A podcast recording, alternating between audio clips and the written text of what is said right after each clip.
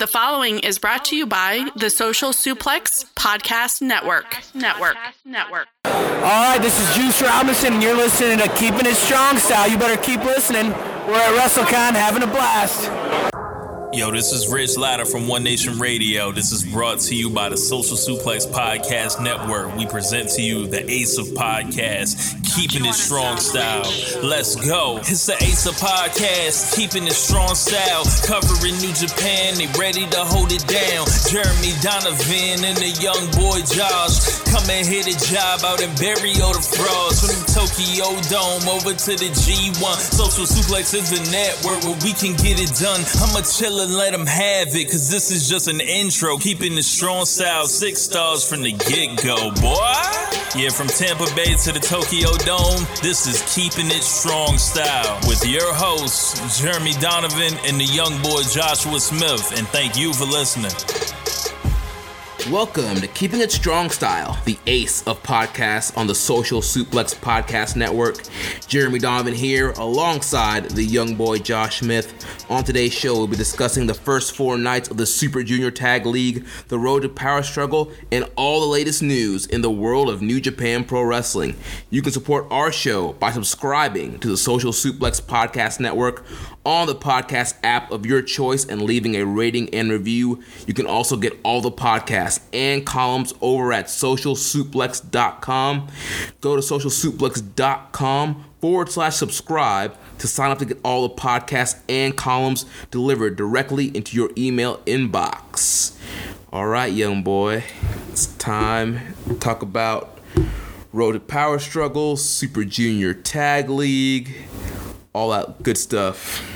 Yeah, man. So, uh, right before we were about to record, I was like, "Yo, you good? You, you sound kind of tired." And he's like, "Yeah, I'm good."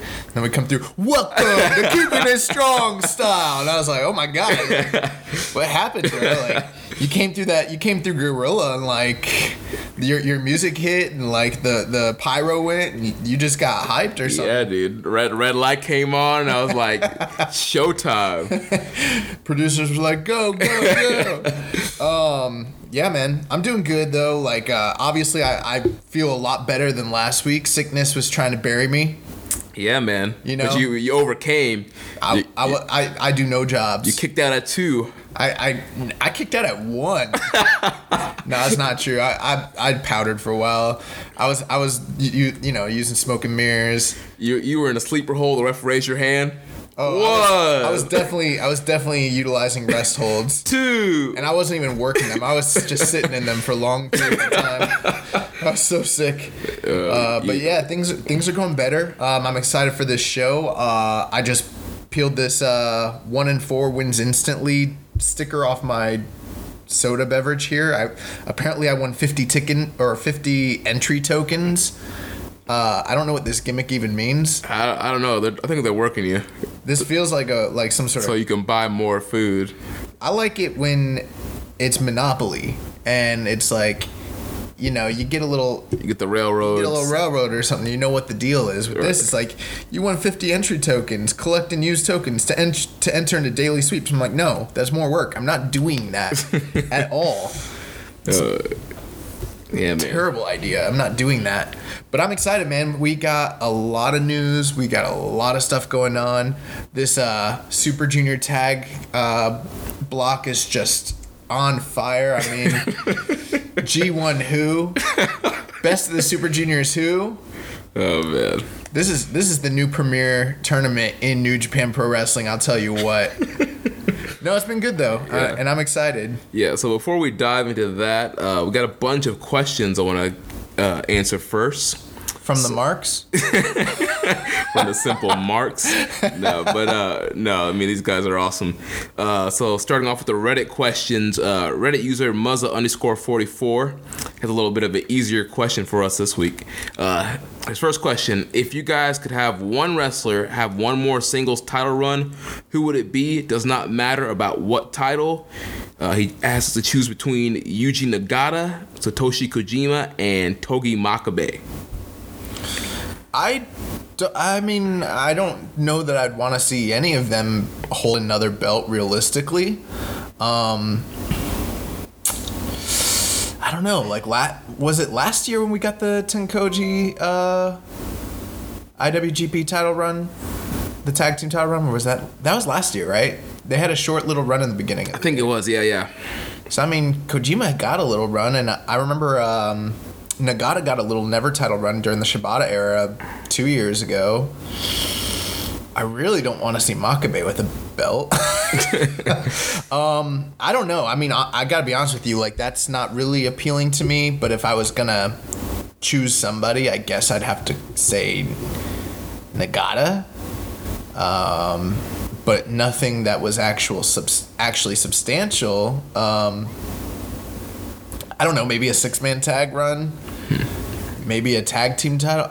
I don't know. Well, he, he said singles, Oh, singles it's, oh, it's title. gotta be a singles title. yeah, he said one more singles title run. Uh, I wasn't listening.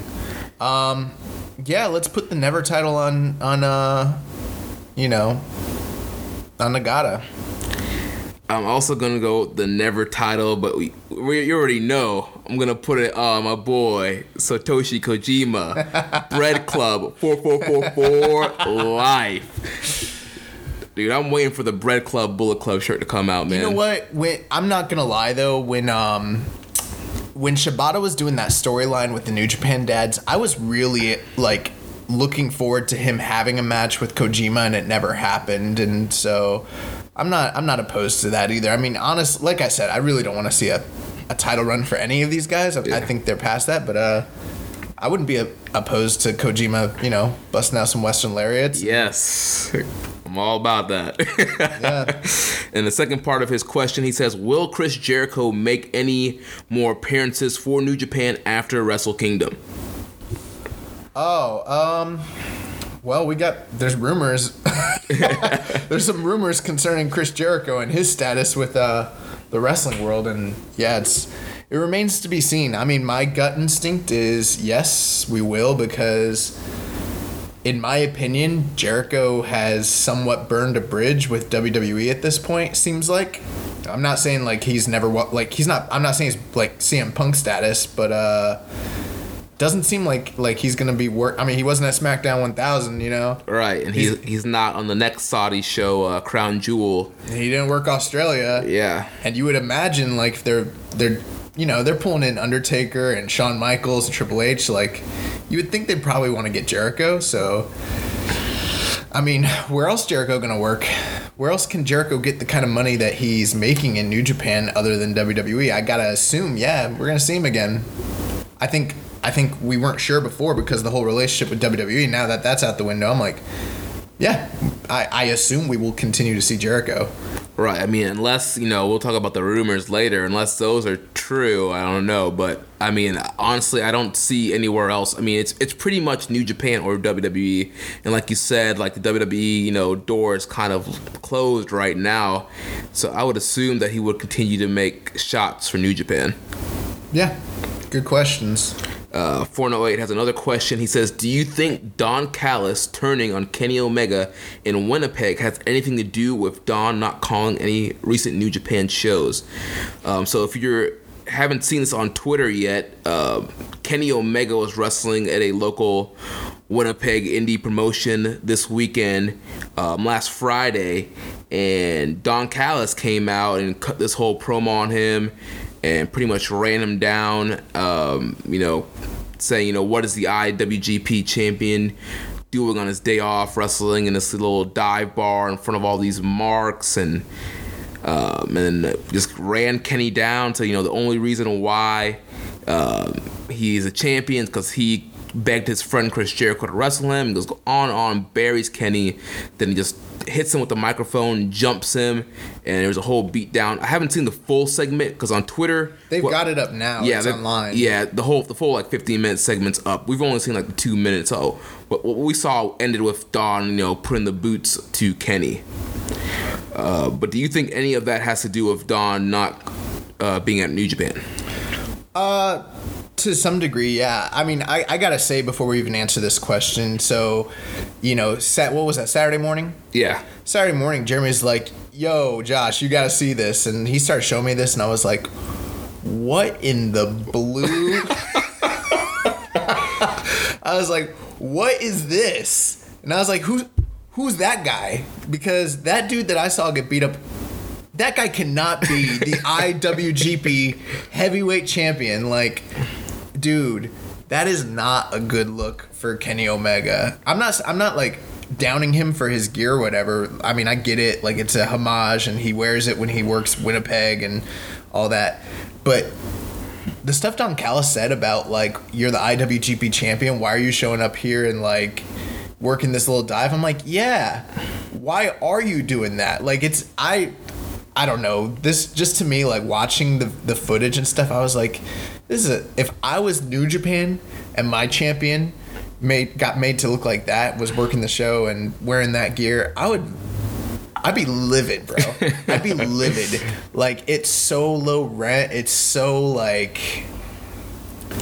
It's it just I don't know. Like, can you imagine a big star doing that? Like now, if he showed up like as Kenny Omega, Full gear. and he and he's and he he makes a, a a spot appearance somewhere, whatever. That's one thing, but like this literally looked like. You know the, the dude that was in Ring of Honor, like you know, in 2006 or whatever. It looks The it dude like, shooting Hadoukens. Yeah, it looked like it looked like DDT, like Kenny Omega. I was like, this guy looks like a a little geek right now showing up here. I was like, this is not the guy I want representing my company. Seriously, when Kenny, I know you were like, dude, I'll have Okada get the belt back immediately. bro, bro, if I was Gedo, I'd call Gedo back in, or I'd call uh, Okada back in. I'm like, yo, you ready to run the dome one more time? we already know that they already had three five star matches this year. Might as well do it again. Um, I mean, I get what it's whatever. Like, you know, there's probably people listening to this who think like, oh, you know, you're being too critical. It's like a fun little thing, and I'm like, nah, screw that. Kenny Omega is supposed to be one of the biggest stars in the world. He looked like a little joke. I mean, bro, Don Callis was beating him up. He was selling for Don He was Callis. selling for Don Callis. if this is like Kenny's idea of changing the wrestling world, like you can miss me with that. I love saying you can miss me with that. Like I hear everybody else say it, it's freaking funny. but um, oh my gosh. yeah, no, like Kenny, It's not it, Chief. it's not it. Kenny Omega sideline. so, but uh, But yeah, I think I think um, them doing a very public split between him and Don Callis does have to do with the fact that Don is not going to be calling uh, the action in New Japan because the whole idea of Don Callis being his personal Bobby the Brain Heenan is the fact that you know he's trying to get this guy over. If he's not in that role anymore, what better way to utilize the relationship than to create you know an angle where there's where there's like a uh, an issue between the two guys so i think yeah it absolutely has everything to do with the fact that don callis will not be calling new japan action any longer yeah. And you know the whole and we kind of talked about it last week. You know he had to cancel the last uh, three nights of the G1 to do Impact, and I guess New Japan was not happy with that. You know that he hasn't been called back. You know he's been busy with Impact, but you know he says you know nobody has reached out to him to do anything else. yeah and i'm um kenny omega basically said to don like he tweeted don callis uh, over this weekend and said that he'd see him on the cruise so This this all could have been just an angle for the cruise. That's what it is. They're Yeah. building. They're building to something on the cruise. That that's why Chris Jericho was mentioned, and you know, that's what, what what all this is really about. So, Yeah.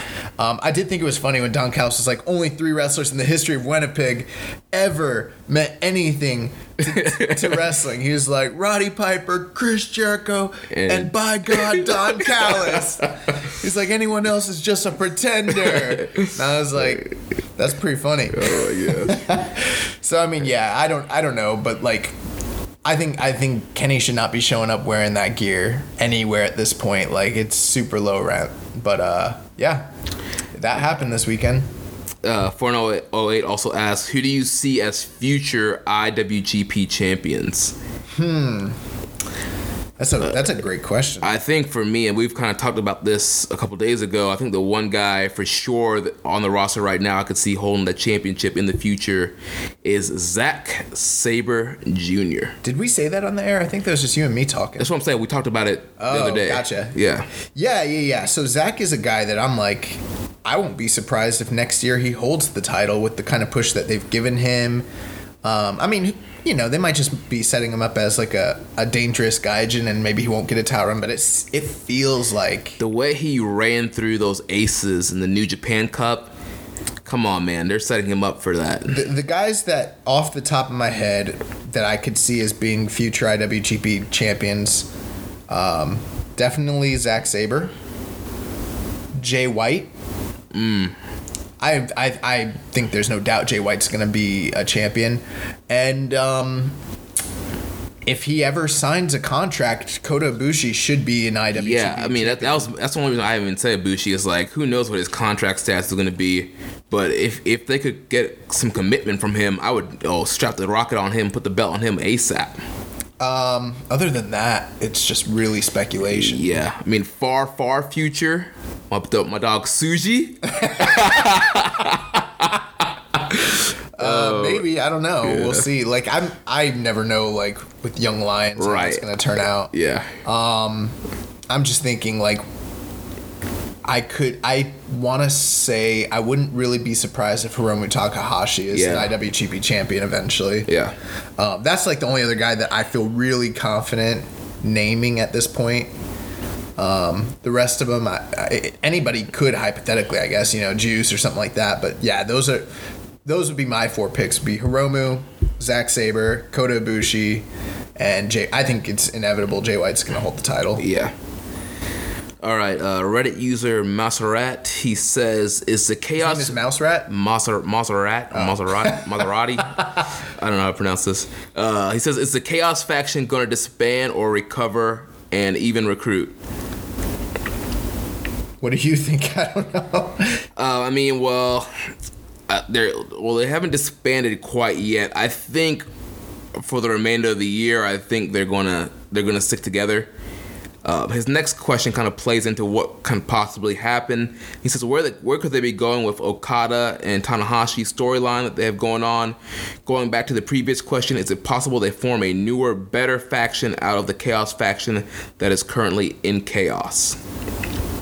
I mean, yeah, I guess it's possible. Um, I don't know. Like, I really Well- don't know. Well, this is something we kind of talked about the other day too. Like, you know, what if you know Okada and Tanahashi they team up and then like they get the guys that like Tanahashi's been trying to like recruit. Like, you know, Tanahashi's been saying Yoshihashi needs his guidance. He's been trying to get Kota Ibushi under his wing as well. So like a stable of like Okada, Tanahashi, Kota Ibushi, uh, Yoshihashi, and you know somebody else that you know they have their eyes on. I mean, yeah, that sounds all well and good, but then think about it. You're gonna run a stable with Tanahashi, Okada, and Ibushi. That's freaking unfair. Like, that's. I don't think that they're actually. Th- three man power trip. yeah, and then they and then they got like Yoshihashi to balance it out to keep them all. the fall guy. Yeah. um, that that sounds kind of ridiculous to me. I don't see that being realistic at all. Um, I think more so the thing with Tanahashi reaching out to like Ibushi and reaching out to Yoshihashi is it's and we'll talk about it when we re- review the road to power struggle. But they talk about it how it's his way of playing mind games to get to Okada when they wrestled and to get to excuse me, Kenny Omega when they wrestled. Um, so I'm not reading it more into that than than anything else. I mean, could they? Could Tanahashi be forming his own faction? Maybe, but I mean, Okada and Tanahashi both in the same faction. The Mega Aces. I can see them being a tag team, Yeah. but not a faction. Who's the leader? That would be a terrible idea. Then they're gonna they're they're just gonna fight each other. Might as well just keep them separate. Like it's not even that compelling a story. Yeah. Um, as far as chaos goes, I've been saying that they need to break up for a while. I'm I'm just I, I don't like the The story. stable's been been around for a long time now. it's not even just that. Like I had that um, criticism way before this storyline even became something. You know what I mean? Right. At the time, I was saying that Jay White was the only interesting thing that was going on in Chaos, and the rest of it, you know, was kind of just con. You know, there's no point. Now that Jay has kind of left and gone off and done his own thing, and left, and everyone else is in shambles, I'm like, I'm just over it. Like, I don't like the story. I, I really don't. Uh, I could care less about what happens to Chaos. They're not Chaos anymore. Chaos were heels, okay? Oh my god. Bro, they were. They were a great heel stable, and it's it, they don't really serve a purpose. It's just a mishmash of guys that are kind of connected. I do feel like they need to just split up. I don't even think they need to turn. I mean, honestly, I mean, besides multi-man matches, they really don't act as a faction or as a unit, really. right. So it's a waste of our time and energy to even discuss them or or anything. They don't do anything. Uh, then his last question: Any advice for someone who's working on their own wrestling review channel? He says, "Currently, I got some hot garbage uploaded to Twitch." LOL. Uh, I mean, my advice for you, man, is um, just be consistent. Just put out, you know, not hot, gar- hot garbage, but you know, good content consistently week after week, and just gonna slowly uh, build your following. Get over, pal. Yeah, that's gonna be my advice. Get over. Get yourself over, and you put nobody over. Get, get a gimmick that's gonna pop the territory. I'll, I'll, no, honestly, I have no idea. I don't do a review channel. Jeremy runs our website. I'm just the talent. I just show up here and talk, and sometimes people like it, sometimes people don't. I think the one thing that does make, for what it's worth, our show as successful as it has been is we're passionate about what we're doing, and it's the only reason that we're able to week in and week out show up and do this show. Otherwise, we would have probably quit a long time ago. And so that'd be my only big, real big, like, uh, piece of advice is make sure whatever you're doing, you're actually passionate about it. Because it's a lot easier to stay consistent if you care about what you're doing versus if it's just an obligation or something like that. All right, consistency. Consistency. Next question comes from Jar of Peanuts. He says, oh, here we go. What do you guys think I should do with my extra money this month? Buy rum, buy Magna, or buy Red Dead Redemption 2? Bro, I knew it was gonna be some foolishness. I knew it was gonna be something crazy. Um, yeah, I. He wants to know if he needs if he should take his money and buy His manga. extra money, yeah. Mag- Magna, rum, or Red Dead Redemption 2? Bro, you need to invest your money. you need to get a CD and put some money away, and um, you know start getting some uh, some compound interest on, on on that extra income that you have, pal. That's what you need to do. Dude, getting some financial advice live on the air, man. I don't know. Um, it sounds like you're gonna buy. It sounds like you're gonna do all three. If you want my honest opinion, like, like I'm pretty sure Jar Peanuts like, I'm gonna get this mixer, I'm gonna get this alcohol. I'm gonna play Red Dead Redemption. Gonna read this manga. Like that's what you're doing this weekend. Like we, you already told us your plans. Like, Oh, man. my uh, God. Next question comes from Jai Bryan. He says, Do you think the faction shakeups are over, or are there still more moves to come? I personally think that both the New Japan main unit will get shaken up and that Zack Sabre Jr. will usurp Suzuki and take over Suzuki Gun, thus making it Sabre Goon, which is a badass name. Um, I mean, it seems like they are. There probably will be some more faction shakeups probably I don't see anything really the rest of this year. Maybe at the beginning of next year, maybe. Um, and you know, uh, Suzuki's still running hard right now. But once Suzuki finally decides to retire, I mean, I could see Zack Sabre Jr. kind of taking over uh, the, the faction. I I mean I don't know, man. Um, New Japan has always had factions. Like it's not like factions are a new thing, you know. You know, freaking the Choshu's Revolutionary Army, Team 2000, you know. Um, all these different groups like all throughout the years, they've all like existed. But it's like this company's never been as heavily inundated on the whole faction thing as they are it feels like right now and as good as they are at booking as good as they are at storytelling these faction um I mean, we've talked about it when people have tried to ask us, you know, what's the deal with the factions? We've always said like it's a very loose thing. It's almost like a fight team with, you know, with like MMA or something like that. And then when you want to build a whole storyline around it, it just feels like so convoluted, man. So it I'm sorry, like I'm not I just don't really vibe with them. I don't want to see Suzuki Gun shaken up because I've already seen Uh, essentially three major groups shaken up this year and it didn't make me want to watch New Japan more. M- That's my only thing with with with factions is like if you're gonna do like a faction war or whatever and a big split, make money off of it Right. and, and draw off of Right. it. It needs to be like a big thing. Instead, it just feels like some late '90s WCW WWF faction sort of stuff, you know, with like DX or the NWO. That's really what it feels like to me. Um, what would Minoru Suzuki do if they kicked him out? Is my whole thing. It's like they kick him out. What's he gonna do? Like, can you? Uh, Minoru Suzuki's not gonna be a face. Well, I'm, I'm sure. Like, I don't see him getting kicked out unless he's like retiring. He's not gonna. Well, he's not gonna retire. He's Minoru Suzuki. like that's the thing. He- like the only way that that it's gonna become Sabre Goon Yeah. Is if they kick him out, just like they did Kojima, and then I mean, I guess Minoru could leave, but Minoru, I don't think they're, I don't think that's ever gonna happen. Like, if anything, I could see Zack Sabre getting kicked out and becoming a sympathetic babyface. Not, I mean, you can get simp, you can get Simpy on uh Suzuki?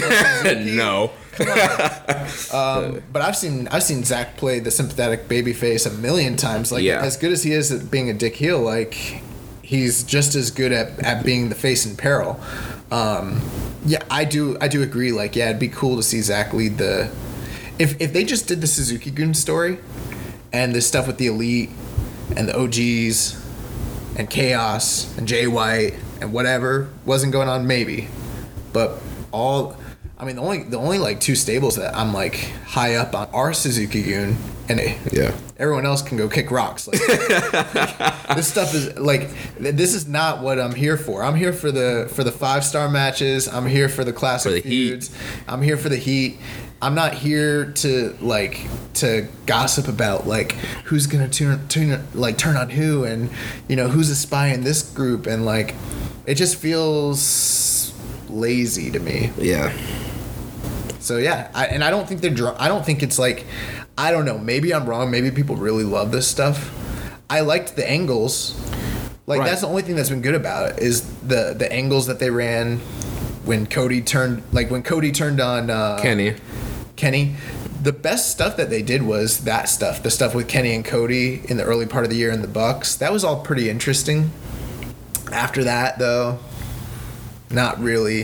And then the uh, the firing squad turn was pretty good angle. That was good, but no good. No follow-up, No yeah. good follow up after that. And then like, um, you know, Gedo turning on Okada was a great moment, but the follow up has not been good. And then I didn't. I don't really think that the uh, the angle with Jay White joining them was that compelling because it just it's becoming like more and more of the same. And it's like, do something. Do something more interesting. Yeah. Uh, next question comes from Harrison G. He says, "Do you think Pac wants to wrestle at Wrestle Kingdom, and do you think New Japan wants Pac to wrestle at Wrestle Kingdom?" I think the answer to both those questions would be yes. If you had to shoehorn Pac into the scene before the Dome, how would you utilize him? I'd have him join the Bullet Club and have a special singles match with Hangman Page.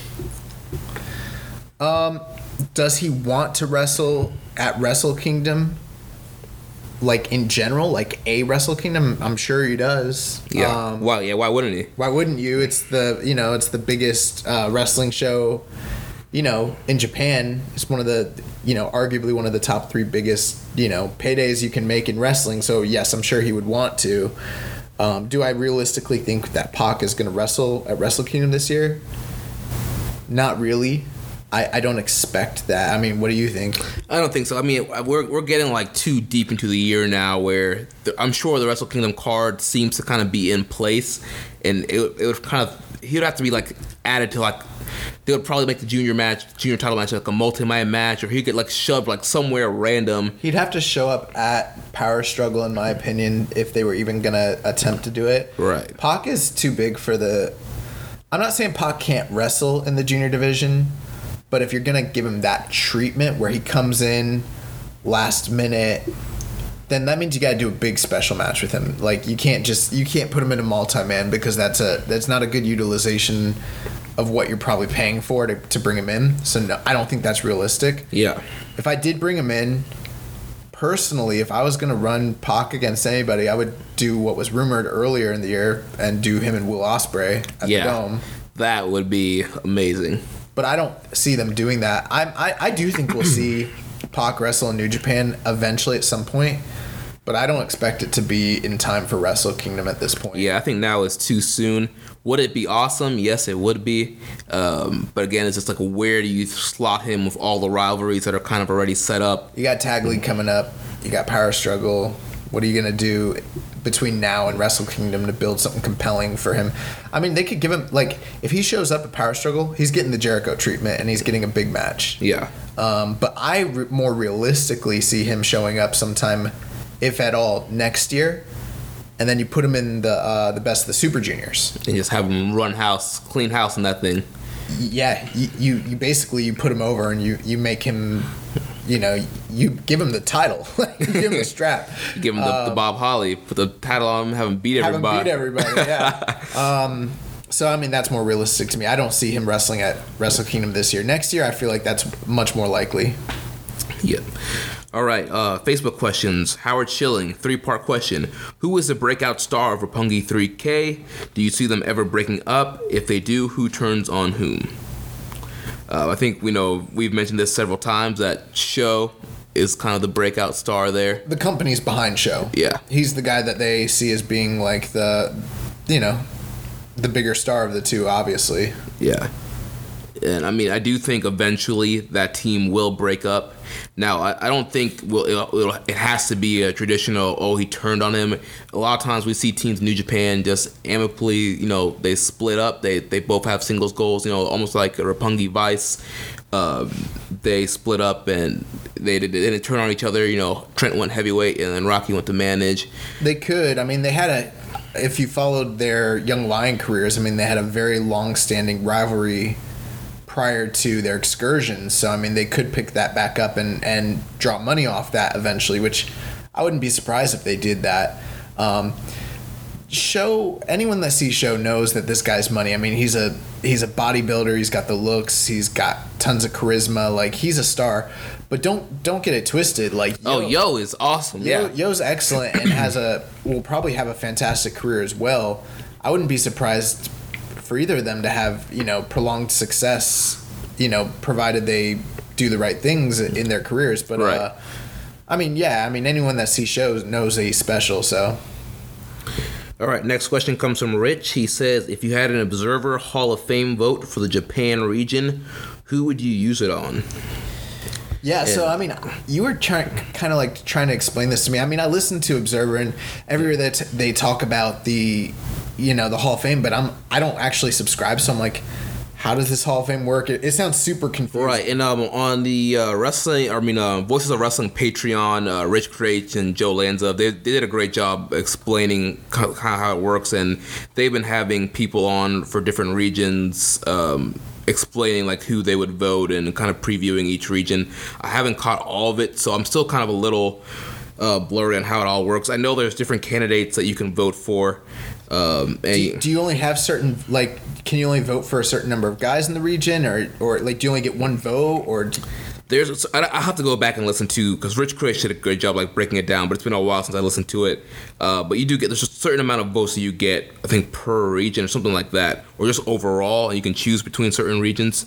Um, but the guys in the Japan uh, region this year are Jun Akiyama, CIMA, uh, Satoshi Kojima, and Hiroshi Tenzan, uh, Fujiwara, Hayabusa, Kota Ibushi, Yuji Nagata, Tetsuya Naito, Kenny Omega, who was on the ballot for the first time, uh, Kiyoshi Tamura, and Akira Akira Taui.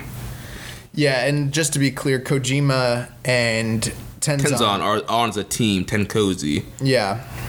So I mean, just looking at it, um, Jun Akiyama is a guy that, in my opinion, should be a Hall of Famer. I don't know.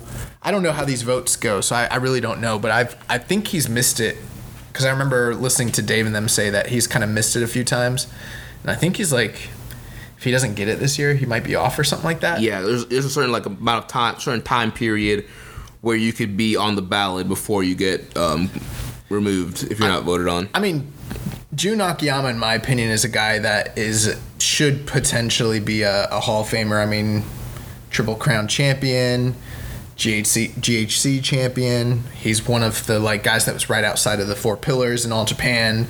Um, he, like what he means, what he like has brought to Puroresu's really, really important. Um, I don't know. CIMA is another like CIMA. I don't know too much. I know that he's been showing up in like Wrestle One and DDT and like apparently is like drawing like a lot of interest like to Big Japan and all these different companies ever since the split with uh D- with the Dragon Gate this past year. Yeah. So I think that that's something where he's starting to get some buzz off of that. Uh, I personally wouldn't vote for him. Um, but I would I would definitely vote Jun Akiyama. Uh, Tenkozi, um, one of the most dominant tag teams in the history of Japanese wrestling. I mean, I'm, I think they've won both the um, the World Tag League as well as the um, the Tag Carnival over in All Japan. I think they won it in the same year as well, and I think they're they're the only team that's ever done that. Um, but they've they've they've held the um, the tag titles in All Japan as well as New Japan. Dominant tag team. Um, so I mean, they could probably. I just don't know as an act if it's that if it's Hall of Fame worthy. Right. I really don't. I I personally wouldn't. Um, Fujiwara, Yoshiaki Fujiwara is like an easy yes for me. Absolutely, positively one of one of the all time great workers in in all of wrestling. no matter what style you. So I would I would definitely say yes Jun Akiyama. I'd definitely say yes Fujiwara.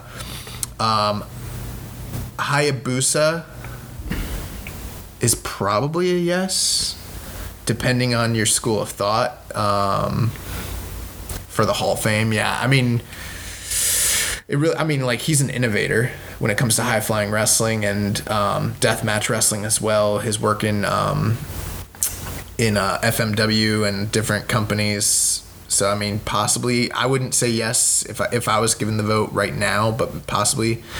Obviously, we know about Ibushi. We know about Nagata. I would I wouldn't vote for either of them right now. I wouldn't vote for Naito or Kenny Omega right now.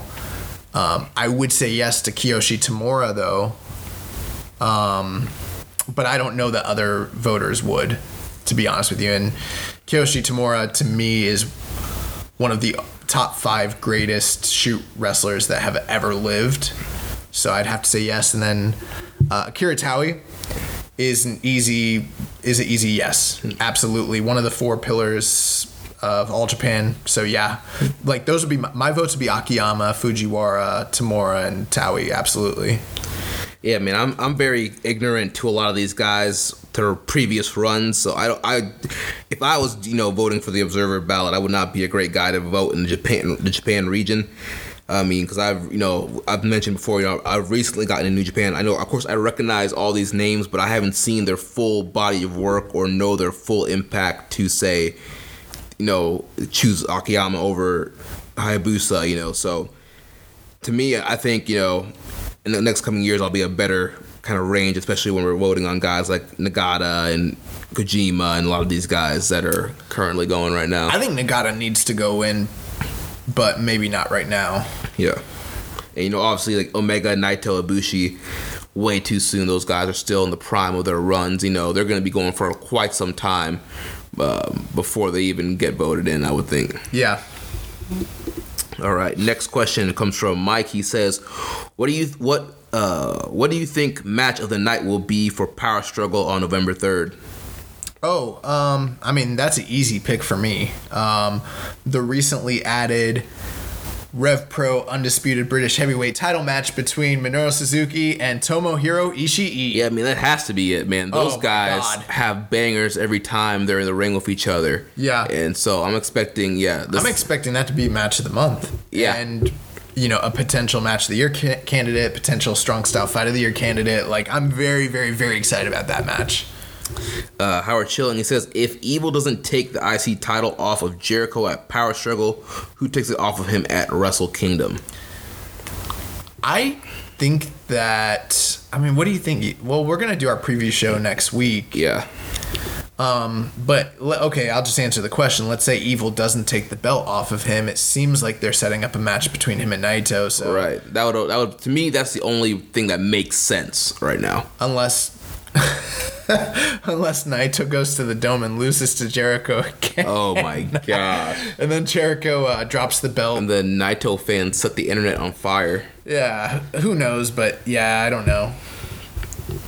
And then the last question comes from our buddy Zach Porter, and he wants to know if I have watched Bloodsport yet. Kumite, kumite, kumite. Eh. Unfortunately, Zach, I have not watched Bloodsport yet. I know. This man's just watching wrestling. That's all he does. Yeah, dude. Literally Saturday, I watched SmackDown 1000. I watched ROH TV. I watched MLW TV. Um, I watched, um, you know, night three of the Super Junior Tag League. Uh, watched 10 Pounds of Gold. I was just running through stuff. I watched Tyler Bate versus Walter uh, from Hello Wembley for Progress. So yeah, that's that's what I did instead of watching Bloodsport. But uh, I'll, I'll I'll get on Bloodsport eventually. And uh, that's going to wrap up all of our questions. Now let's jump into Road to Power Struggle.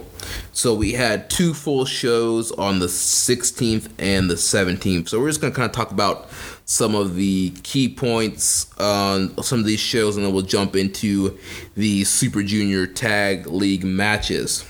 Yeah, so um, the first two nights to open up the show, we got uh, two different six man tags. Um, on the first night, we had a uh, six man tag team of Toa. Who was on that team? It was Toa Henare, Shota Umino, Ren Narita taking on Ayato Yoshida, Yota Tsuji, and Yuya Uemura. Yeah, so the um and then the, the next night they did something very similar. The only difference was on the Umino team, uh, they switched out Toa Henare for Honma. Yeah. And um, very similar matches. Um, I really, really, really enjoyed both of these um, six man tags. However, I will say that the first night, the uh, the October 16th show Yeah. with Toa Henare, that match was awesome. Yeah, dude, that match was fire. That match was really, really awesome. Yeah, and know, one thing I loved about it was like almost got a taste of like Hanare and Ishii vibes with Hanare and Tsuji, with Hanare playing the role of Ishii and Yep. Tsuji playing the, the role of Hanare. Yep, I agree. Um, I really, really dug that a lot. Uh, it was awesome to kind of see those two big bulls like go at it. Yeah, man, I, dude, I've been so impressed with Tsuji these last few tours. I feel like he just continues to improve. He's putting on size. I mean, he just looks like he knows more what he's doing in there now. And man, yeah, he's just he's been on fire. Yeah, I'm all about that. And then obviously, um, they've been playing off of the the whole like uh, the backstory between Umino and Yoshida, going back to the Lionsgate project matches and their rivalry that they've had. Yeah. And every time they're in the ring together, they've been playing that up. And I think those are two guys that they see a lot of potential in and a lot of money. And so that's also very interesting that that they've kind of paired them up, and their interactions are very, very crisp, very, very good. And then um, The other pairing has been uh, Narita and Uemura, and just Yeah. great, great wrestling and grappling from these guys. And this seems to be another rivalry that's been kind of kicked off here. The second night was very similar. They just threw Honma in instead, and then um, in the second match they switched Honma and Henare's roles. We'll get to the second match here. Um, I didn't think the second night was even nearly as good, but it was still entertaining. But man, Toa Henare and Tsuji start like th- those are two guys I want to see actually Yes. go at it. We need, we need a Lions Project, uh, Lionsgate show with um, the main event. Well, not the main event, but one of the highlight matches: Henare and Tsuji. Yeah, I, I would definitely be all about that. Um, it was it was good how on commentary they're talking about how Toa Henare is like looking for a way to capitalize, move up in the card, and they're like he really needs to deliver. You know when he has opportunities like this, and they, they definitely did that. Um, this this was actually, in my opinion, aside from the main event, this was right up there with the main event. I actually liked it more than the main event. This is my favorite match of the whole night. The the October 16th show with Toa Henare, Shota Umino, and Ren Narita going over Yoshida, Tsuji, and Yuya Uemura. And I'm going to make a, uh, I'm going to give you a hot take Hot right now. take alert. This is my hot take of this recent two classes of young lions and i've been torn about this and i've had like feelings one way or the other but i'm now of the opinion that ren narita is the best wrestler of the modern classes of Young Lions. Yeah. I Every- mean, that like I defy anybody who sees this guy actually the mechanics and and his grappling skills and his selling, His sell- the facial expressions. bro, I don't I don't care if they highlight Oka. I don't care if they send Kawato on excursion. I don't care if they give a New Japan Cup to uh, Kitamura. I don't care how many times they let Umino come in and do a hot tag. Narita's the best wrestler of that group. Yeah. Like he just is. I mean, if you really really watch his work, you'll see that. I mean, we've been singing his praises since we started this show. I mean, the Young Lions Cup, him and um, um, Him and Yagi. Yagi, who just retired. I mean, they had some epic matches on that that tournament, and just all these undercard matches earlier this year. I mean, And he's just bro, he's really really developed. Like I think he's a guy that is ready to actually go on an excursion. I don't think he should go on an excursion at this point. I mean, he can, but bro, he's so good. Like I'm ready for him to like actually just go and just do something. Like they I don't know if I need him to go away for 2 years or a year or anything like that or if they do send him on an excursion, it needs to be a short excursion because Yeah. he's ready. That like he might not have I the only reason I would say maybe sending him- send him away is to develop a character, get that life experience. But as far as in ring goes, Narita's got it. He's done. Like he's he's he's good to go, man. He's yeah, he's definitely a future junior star. people for sure. might people might think I'm crazy for saying this, but I'm telling you, I feel like this is one of those things where like a year from now or two years, people are gonna be like, "Whoa, where did this Narita guy come from?" And I'm gonna be like, "Go back and listen to the Listen archives." to keeping it strong style. because I've been From the episode been- one on. Episode one, I've been calling this guy Narita, like, and I've been torn at times. I've been like, I don't know if he's my favorite or Oka, but I'm at the point now where I'm like, Narita by far is the best wrestler. When it when it just comes down to wrestling, he's the, mechanics, he's, yeah. he's the best one. Um, So other matches, second match on night one, we had uh, Tanahashi, Makabe, and Honma taking on the team of Kota Ibushi, Yujiro Takahashi, and Chase Owens. And like you mentioned on the second night, um, Henare or They switched uh, out Ma- Honma for uh, for Henare. For Henare, yeah. Yeah. Which obviously Henare is another uh, regular teammate of Togi Makabe, so that kind of made sense. Right, they were in the World Tag League together last year. Also, I would be. I think one reason they might have done that, Honma again. He didn't look like he belonged in there with these six with these five guys, and they they might have put him in that Young Lions match as a Kind of a cool down. maybe like to take a break. But I don't know. I mean, those Young Lions go so hard. Maybe they're trying to. Maybe they were giving him an an opportunity to give them some experience. I don't know, but Yeah. he's still looking like what we've been saying. I, I don't. We don't have to belabor the fact, but yeah, I, I worry every time I see Honma in there. Um, I, I love the story that these six mans are telling. You know, this continued story of Hiroshi Tanahashi wanting Kota Ibushi to see wrestling his way and to kind of come under his wing. Um, you know, that's been an ongoing story between Tanahashi and Ibushi, and now that story is more interesting. Now that Tanahashi is facing Omega, Ibushi's kind of caught in the middle here. Is like, you know, I'm tag partners and very good friends with Kenny Omega. Uh, but I also respect Hiroshi Tanahashi.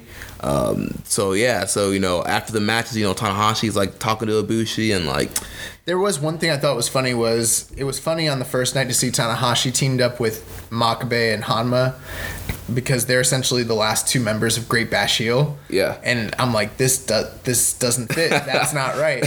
and then on the other side, you've got Kota Ibushi teaming with Yujiro Takahashi and Chase Owens, who are essentially Bullet Club. And I'm like, eh, it's literally like Kota Ibushi and Tanahashi do not belong, belong on either of those on teams. either of these two teams. Dude, I, I still think it's hilarious when uh, Chase tries to get uh, Kota to too sweet. He just high fives him instead.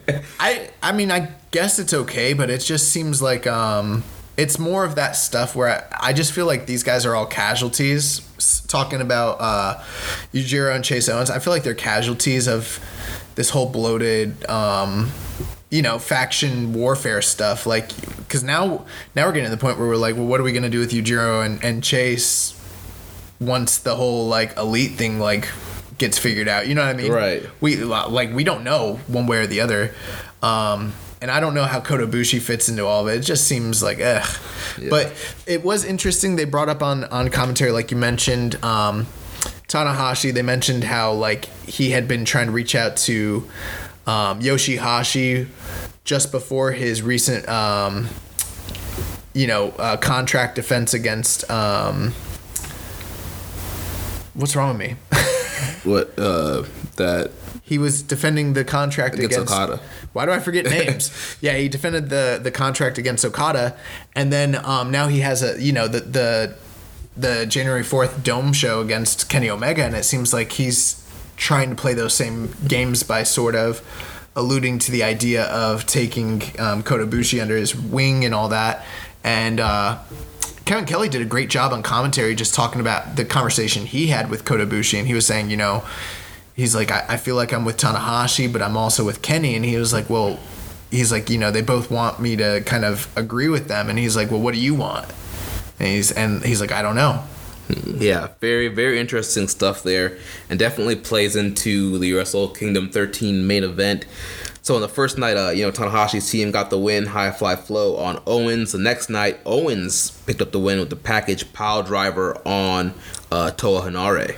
Yeah, and they continue to kind of tease the um, the philosophical differences between um, Kota and the and his teammates because they kept trying to cheat, and he kept, you know, He, yeah, they would like both of them would jump in the ring and like try and like double team. They're like, "Come on, Ibushi, come on!" And he's like, Although I've seen him double team with like Kenny a million times, so I don't know why he's so opposed to it right now. It's kind of an inconsistent thing, if you want my opinion. Yeah. Like, it's a total legal move. Like, it's not like they were like choking the dude with like, you know, in the corner, and right, they just wanted to jump him. they just want to do a double team maneuver when they tag out. Like, that's pretty normal. I don't even see that as being like like a heel tactic, but whatever. Um, super consistent storytelling from New Japan. But yeah, so they, they kind of continued like the dissension between Kota Ibushi and those two guys. I don't, I, and I am still of the, I'm still like, well, what what are they gonna do with Yujiro and Chase Owens?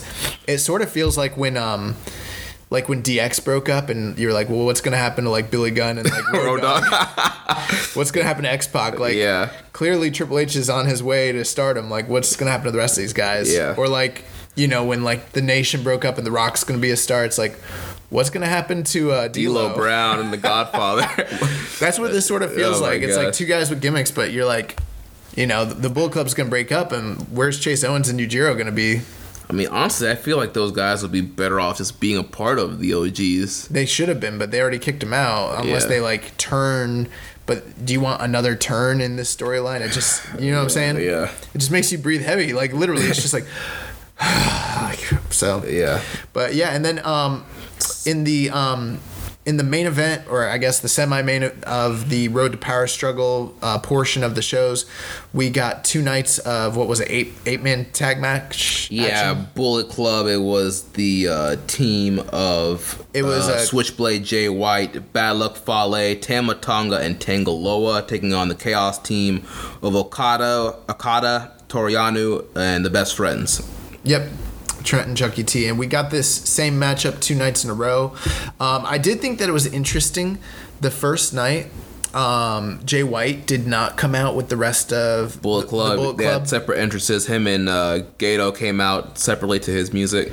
And then the next night he did come out to the Bullet Club entrance. So I think maybe they were just trying out a couple different things because this is like literally the first time he's teamed up with these guys ever. Um, what did you think here? I did think it was kind of weird the first night when he didn't come out with him. It's like you're supposed to be with these guys, but you're still coming out separate. So it just made me think like is Switchblade not going to be part of Bullet Club for long? And then the second night he came out with them. uh, It actually was still kind of it was kind of weird seeing him come out with them, right? It was, uh, you know, one thing I did see a tweet from Tama where he essentially, or maybe it was like an Instagram post, but he said, um, the Bullet Club doesn't have bosses. Right. He's like, Well- we have front men. He was like, uh. he, and he was like, the club controls the front man, not the other way around. He's like, basically, like, don't get it twisted. Gotcha. Also, on one of these tours on the backstage, you know, Jay White was cutting a promo and he was like, he's like, I'm not the leader of Bullet Club. People keep saying I'm the leader. I'm not the leader. He's like, you think I'm crazy enough to try and tell those guys what to do? He's like, no, no, no, no, no. I'm not the leader. We are one team. So, Yeah, I, I, I don't buy. At this point, I don't buy Jay White being part of anything. yeah. um, Jay White just seems like he's a self-interested person. He's just gonna he's just gonna use these guys. He's an opportunist. yeah. Um, and that's that's really all it is. It's just business, and like I don't think he's like part of the Bullet Club, even though like he is, but it's not like he's BCOG for life. you know what I mean? Like Right. He's BCOG until he can find something better. Yeah, so I mean, I don't know. Um, I did think it was. I I felt like it was a weird vibe seeing him and Tama, specifically him and Tama, like being on the same, team. Yeah. It just But- it just looked weird. I don't know. Yeah. It's Yeah, they they need to figure out a way to make this kind of cohesive because it doesn't have the same vibe that the Bullet Club has always had. You know. yeah. Um, I mean, there's some of the same pieces there, and there's a little bit of familiar f- familiarity, but I mean, I don't know. We can give it some time. Um, this is only the second two times that they've ever teamed together. Right. There was some, there was some awkwardness when the Bullet Club first you know became a thing, and they kind of figured it out. So we'll see. But um, these matches they were fine. Three star affairs. Um, Yeah, Bullet Club picked up the win on the first night um, with a Switchblade pinning Chucky T. And then the second night, uh, Bullet Club got disqualified when Gedo came in, hit the, um, the brass knucks. Did he hit Okada with the brass knucks? Or was it somebody else? Someone got hit with brass knucks. Uh, yeah, I think it was Okada. Yeah, so that, that caused the uh, DQ there. Yeah. Yep. So, um, my main thing with this is like, I kind of get why they're why they're feuding with Okada because Jay White's in charge now, and they're setting up the match between Okada and Jay White. But it felt like originally we we should have been getting some sort of feud between Kenny and whoever was leading, you know, the OGs. And now it's like the elite is a non-factor in this whole story. Yeah. And now it's like chaos versus the OG Bullet Club. And like, what's going on with the elite? They're they're off on a cruise with Y2J. um, So it just feels really weird. And that's another reason. Like, it just seems so directionless, nameless. And people are like, "Well, be patient." I'm like, no, no. It's been going on all year. We've been pretty patient. Like we've been giving it a lot of time and stuff. And this just seems. Well, it's like I mentioned a couple, either last week or a couple weeks ago. Like, yeah, it's like it's the the whole book of feud just ended out of nowhere. It's like the elite guys are gone right now. It's like, what's happening here? But uh, on the second night after the match, you know, uh, Bullet Club they were planning on beating down Okada, but then Tanahashi makes the stave, returns the favor, uh, but Okada leaves without any interaction with Tanahashi. They So- did. They did ask Tanahashi during the press conference, um, you know, about the crowd going crazy when Okada uh, came out to save him, and you know if there was any like, you know, basically an opportunity for them to like join forces or something, and he basically said that he didn't want to answer the question that it wasn't something he was ready to talk about. Yeah, so they're doing a slow build, a slow tease of eventually Okada and Tanahashi teaming Now together. that I like. Um, not even just because I'm a fan of it, but like it's actually like kind of there's some logic to it, and they're building something, and it's not just this big mess. Yeah, and it's very compelling. You know, these guys are you know career rivals, and now yeah. they have a, they have a common enemy. yeah, So yeah, man. So yeah, that's pretty much all the road to power struggle stuff right there. Now we jump into the Super Junior Tag League. The first match of the tournament was the Bullet Club duo of the Bone Soldier Taiji Ishimori and the Sniper of the Skies Robbie e- Robbie Eagles taking on the team of Jushin Thunder Liger and Tiger Mask. Yeah, so this this was really good. Um, 11 minutes, 10 seconds. Um, I thought it was a great way for them to introduce Robbie Eagles for the first time, and you know to do it against Jushin Liger and Tiger Mask was a smart idea. Yeah, uh, I thought Eagles looked really good in this matchup. Uh, they kind of worked over uh, Tiger's knee. He did. They worked over a Liger. I mean, they worked over Liger's yeah, leg. He did a 450 on Liger's leg, and then he did this inverted figure 4 Mm-hmm. which eventually got uh, Liger a tap. And I think the, the interesting thing with um, Eagles, you know, Japanese fans, they're not really familiar with him, so they weren't sure what his finish was. So any big move he hit, they were kind of like popping for and like kind of gasping on the near falls, and they were seemed to be shocked that he tapped out Liger. Yeah, you know what's funny? Um, I was listening to I don't remember who it was. I was listening to I believe it was Voice Wrestling. They were they were uh, pointing out that um, anytime Liger and Tiger Mask wrestle, and you never think of this, and I've never noticed it, but they're like basically if they win, Tiger Mask always picks up the win, and if they lose, It's Liger. It's always Liger taking. Yeah, the win. Yeah, it was. Wrestle Wrestling that pointed that out. I'd never noticed that, but then like they said that, and I was like, you know what? That's, I am like always shocked when they lose, and it is always Liger, because you would never think that Liger's the guy who's gonna Right, you think you think. Liger's gonna hit like a Liger bomb and get the win. Tiger Mask is the guy, is the fall guy, but not really. It's Liger. Liger's Right. the one who, who takes it. I mean, that just shows you how uh, selfless Liger is. Like, Yeah. I mean, at this, at this point in his career, I mean, Tiger Mask is not that much younger than him, but he's still putting over the the younger guy of his team. And Another fun fact: up to this point, Liger and Tiger Mask have never won a match in World Tag League ever in the Junior Tag League. Up Yeah. to this point, right, they're, So- they're usually out the first round. they, they always lose in the first round. when it's a single elimination, it's like those guys are not going far. But since it's a round robin, we'll see some more stuff from them later. But um, Robbie Eagles, I thought it was a good way to introduce him. Um, I don't think we've even started to scratch the surface of what we can see with him. I thought it was, I thought it was fine. It was a three, you know, a three star match. Yeah. Him and Ishimori. Um, I think I don't like Robbie Eagles' uh, bandanas. I think they look stupid. and um, the, you know, one thing I, I do want to criticize a little bit. Hmm. I don't think Robbie Eagles has very good facial expressions. I, I feel they're kind of goofy. He he yeah. He needs to I, work on. I them. feel like he over uh, dramatizes a little bit. he either over dramatizes or he just has this vacant look on his face and i'm like he need he does need to work on it he he really does because it's it just is kind of off-putting in a way and like it doesn't draw me into his matches. Like hey he can fly he can do all the high flying and stuff in the world but like um some of those like comparisons to Ospreay they might not be so far off because Ospreay was kind of that way a couple years ago yeah. so yeah, but um, Robbie Robbie Eagles makes his uh, debut for New Japan proper, and uh, you know they pick up two points. Yeah. Next up, we had Super 69, Ryusuke Taguchi, and Super ACH taking on the CMLL team of Volador Jr. and Soberano Jr. I love, and by love I mean hate, but I love how every year, anytime Volador or anytime Ultimo Guerrero wrestle. They decide that they're gonna wear the mask to start the match. Yeah.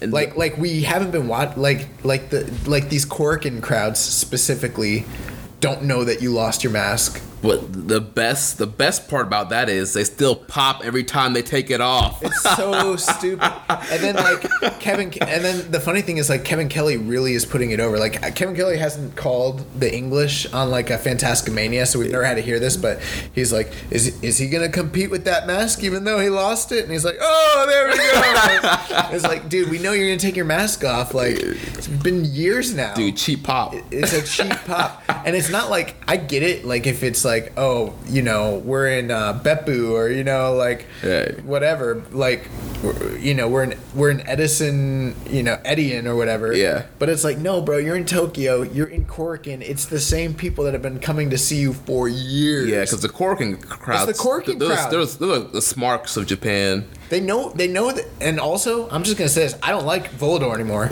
because of the hair. Yes. Dude, it was very, it was very weird seeing him with short hair It's and really, a goatee. It's really. I don't like that he has a goatee. That's the thing. Like, it's not just that he has short hair.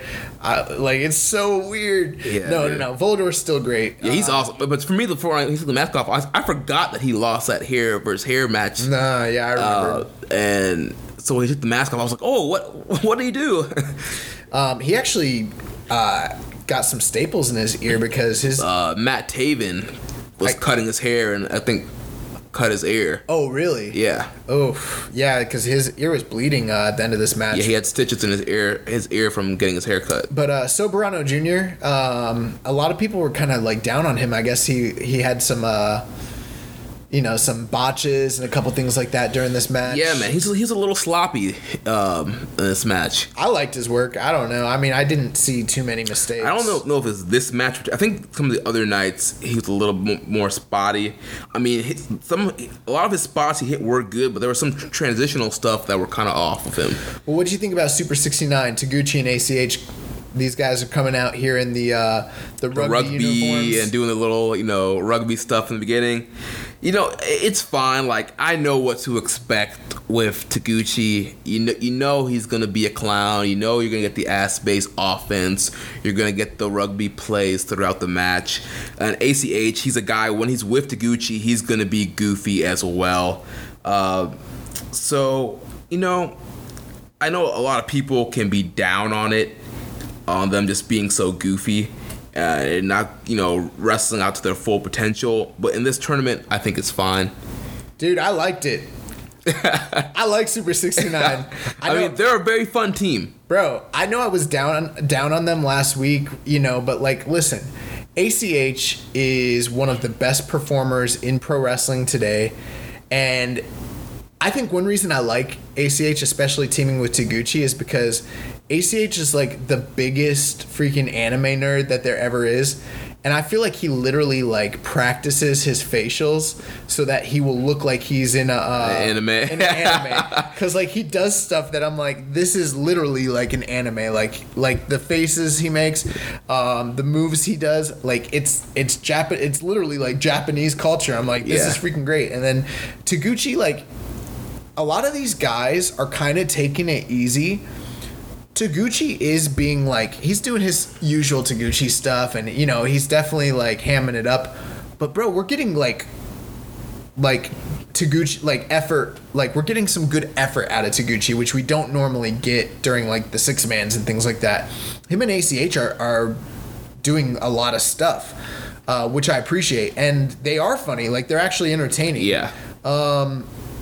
I've heard a lot of people that are down on them, but yeah, I mean, there, there's a lot of people that are just kind of over the antics and the gimmick. Dude, I don't care. I I think it's funny. Like, I usually don't like Taguchi, but in this tournament specifically with ACH, I think it, I think it's been good. I think it this has been some of the best stuff I've seen from Taguchi in a long time. Actually, Yeah, and overall, this was a good match, and uh, I think it was okay. I mean, there was not, like all these these matches were like three stars. Honestly, Yeah. Volador and Soberano picked up the win here. Volador hit a super Rana, and you know I think a lot of people were surprised because you know, normally the CMLL teams don't always do Yeah. well in these tournaments, and plus uh, Taguchi and ACH they are former champions. These guys have been in the finals of these uh, tag tournaments before, so kind of a shocking start um, for uh, the CMLL team. Well, you know, it's first night of a long tournament. We got a long way to go. Um, that takes us to the next match of the tournament. Uh, the team of Suzuki Gun and the reigning junior tag champions Yoshinobu Kanemaru and Desperado taking on um, the team now known as Time Machine, Kushida and Chris Sabin. And uh, this match got got a bit of time, 14 minutes 50 seconds. Um, Suzuki Gun surprisingly jumped uh, Time Machine at the beginning of the match to kick things off. Um, and then uh, you know, and then we went from there. yeah, Suzuki Gun doing the- what you expect them to do, pretty much cheating at every corner. Um, it came down to the end where uh, Sabin had um he had I believe he had Kanemaru pinned with the cradle shock, and then uh, there was uh, Despy pulled the referee out of the ring Right. um, with the spear. He got missed in the face by Kanemaru. Yep. And then uh, Despy hit the Pinche Loco and got the win here. So uh, Time Machine had their win stolen from them, and uh, Kanemaru and Desperado picked up two points. Yeah, it was fine. Yeah. Um, And I, I, I'm really loving Sabin and um, Kushida as a team here. They implemented a lot of Motor City machine gun maneuvers, a lot of um, time splitter maneuvers.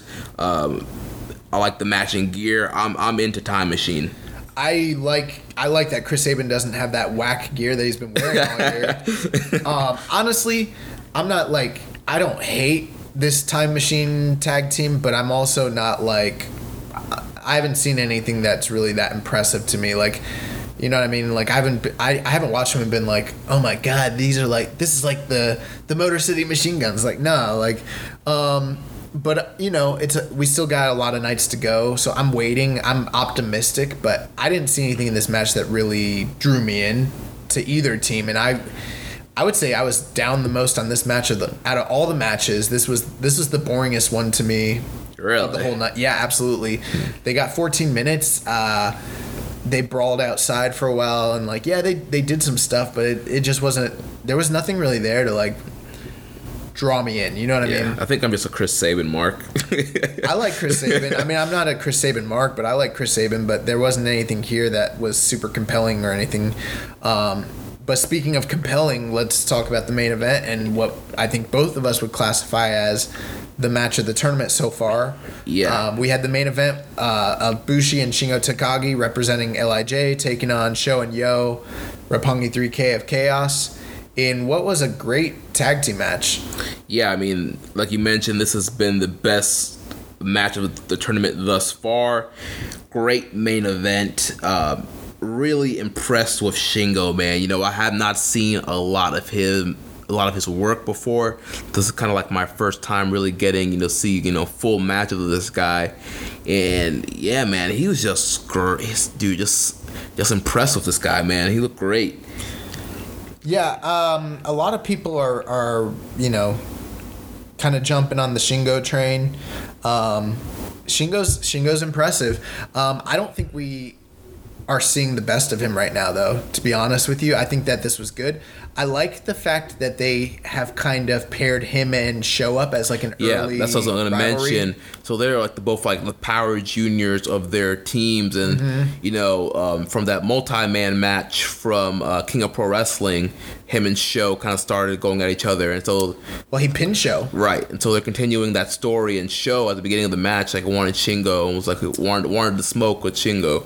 Well, I don't know if we talked about this on the show or not. I can't remember, but I mean that's very significant because generally speaking, if if the, their team's going to lose, it's YOH. Most of the time, it's going to take the pinfall. Right. If SHO's going to take a pinfall, then it actually means something. And the fact that they had Shingo on his first night in the company go over YOH or go over SHO clean. It's kind of that's kind of telling. And then yes, they are kind of building up this uh, this feud between these two guys. And yeah, this match was great. Like this was really really good.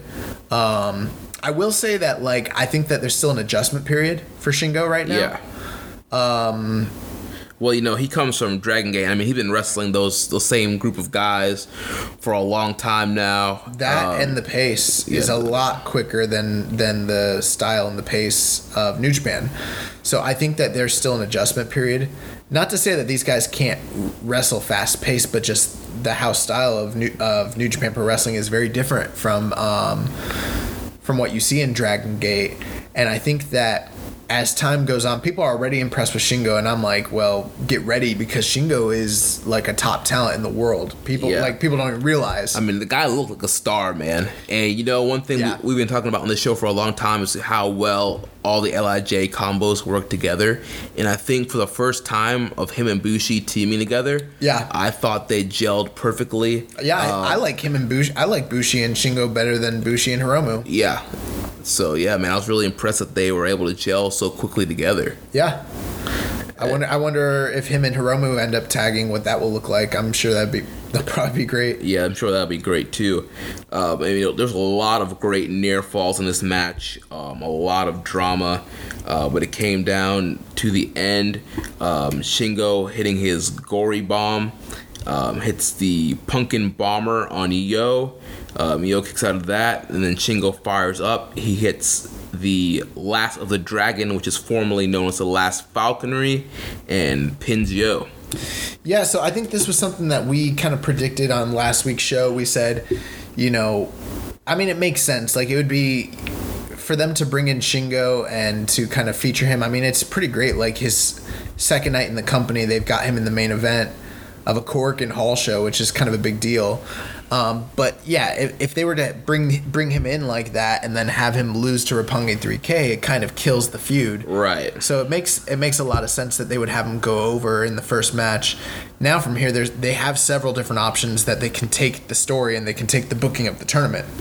Yeah, and you know, just establishing. I mean, this was the best match of the tournament, about four and a quarter, um, and just establish them as a dominant team. And you know, Roppongi 3K. I mean, they still looked great in the tournament, and you know, those guys being the winners last year and former champs are still are gonna still gonna have a great tournament. I like that uh, Roppongi 3K came in with the Oh, their gear. their gear. It's like half SHO's gear and half YOH's gear, and that Yeah. that's kind of cool. But yeah, I mean, uh, the first night, um, you know, was so far the best night of of the uh, the tour because we had that great junior tag or that great uh, young lion match in the beginning of the show, plus the great main event, and then um, you know solid action from all the tournament matches all around. Um, night two opened up with. Uh, Jushin Thunder Liger and Tiger Mask taking on the CMLL team of Volador Jr. and Soberano Jr. Yeah, you know, this was another good matchup here. Um, Volador and Soberano, Soberano were almost kind of working as the heels a little bit in this Yeah. match over um, Tiger and Liger. Vol- Volador specifically getting kind of aggressive with yeah, they, those guys. they opened up. Everybody was you know shaking hands, but as things uh, kind of went on, Volador ended up spitting on I believe it was Tiger Mask. yeah. and yeah, just working kind of aggressively. Uh, one thing that we didn't really make mention of, but I that uh, I noticed that they got they didn't put up the guardrails. That's right. It was just like Best of the Super Juniors, where they had no guardrails because they want these guys to. Uh, And I, I was trying to think, do they do that during uh, Fantasticamania as well? I think they did, yeah. I, I, I I've never actually noticed that they've ever done that. I didn't even even realize up to this point that they did that best the super juniors. But yeah, they've, they've got no guardrails, I guess, for safety. But um, yeah, I mean, Volador and Soberano doing a lot of flying maneuvers. Uh, good match here. Jushin Liger and Tiger Mask ended up picking up their first ever junior tag league victory. Yeah, in like six appearances. Tiger Mask hit the Tiger suplex on Soberano. Actually, before that, he got hit with a Liger bomb and a Tiger driver. I thought that was going to be it, but I took the Tiger suplex, and um, Soberano clearly he's going to be the fall guy for, Yeah. for the CMLL team. And like we, like we mentioned, Tiger Mask, he's the one that picked up the win here. And this was actually a surprising win because, you know, Tiger and Liger, um, like you mentioned, they don't do well in these tournaments, and you know they're kind of the old timers in this thing. So you, you don't expect them to get much wins, and so a lot of people did not have uh, Tiger and Liger beating the CMLL team here. Yeah, I think to speak to that, you're absolutely right. Like people probably expected them to go on like a all losing sort of streak, but at the same time, if if New Japan, I think I pointed this out last week where I was like, why would they have Tiger Mask and Liger? Or any new, new Japan team just con- consistently job to Volador and Soberano. Um, it's not like Sober like Soberano and Volador are gonna go for a tag run or something like that. You know what I mean? Right. So I mean, it, it makes plenty of sense to me to have now if it was Liger and Tiger Mask going over say Bushi and Shingo, then you might get like a questionable. I might question that, but it, I don't think it's too crazy for them to go over Volador and Soberano. I mean, they're from you know they're outside basically. Um, but yeah, I mean, this was a solid match, three and a quarter, good good stuff all around, and like you know, congrats to Liger and Tiger Mask to pick up the win here. Yeah, so next up we had Super 69, Taguchi and ACH against the Bullet Club team of Taiji Ishimori and Robbie Eagles.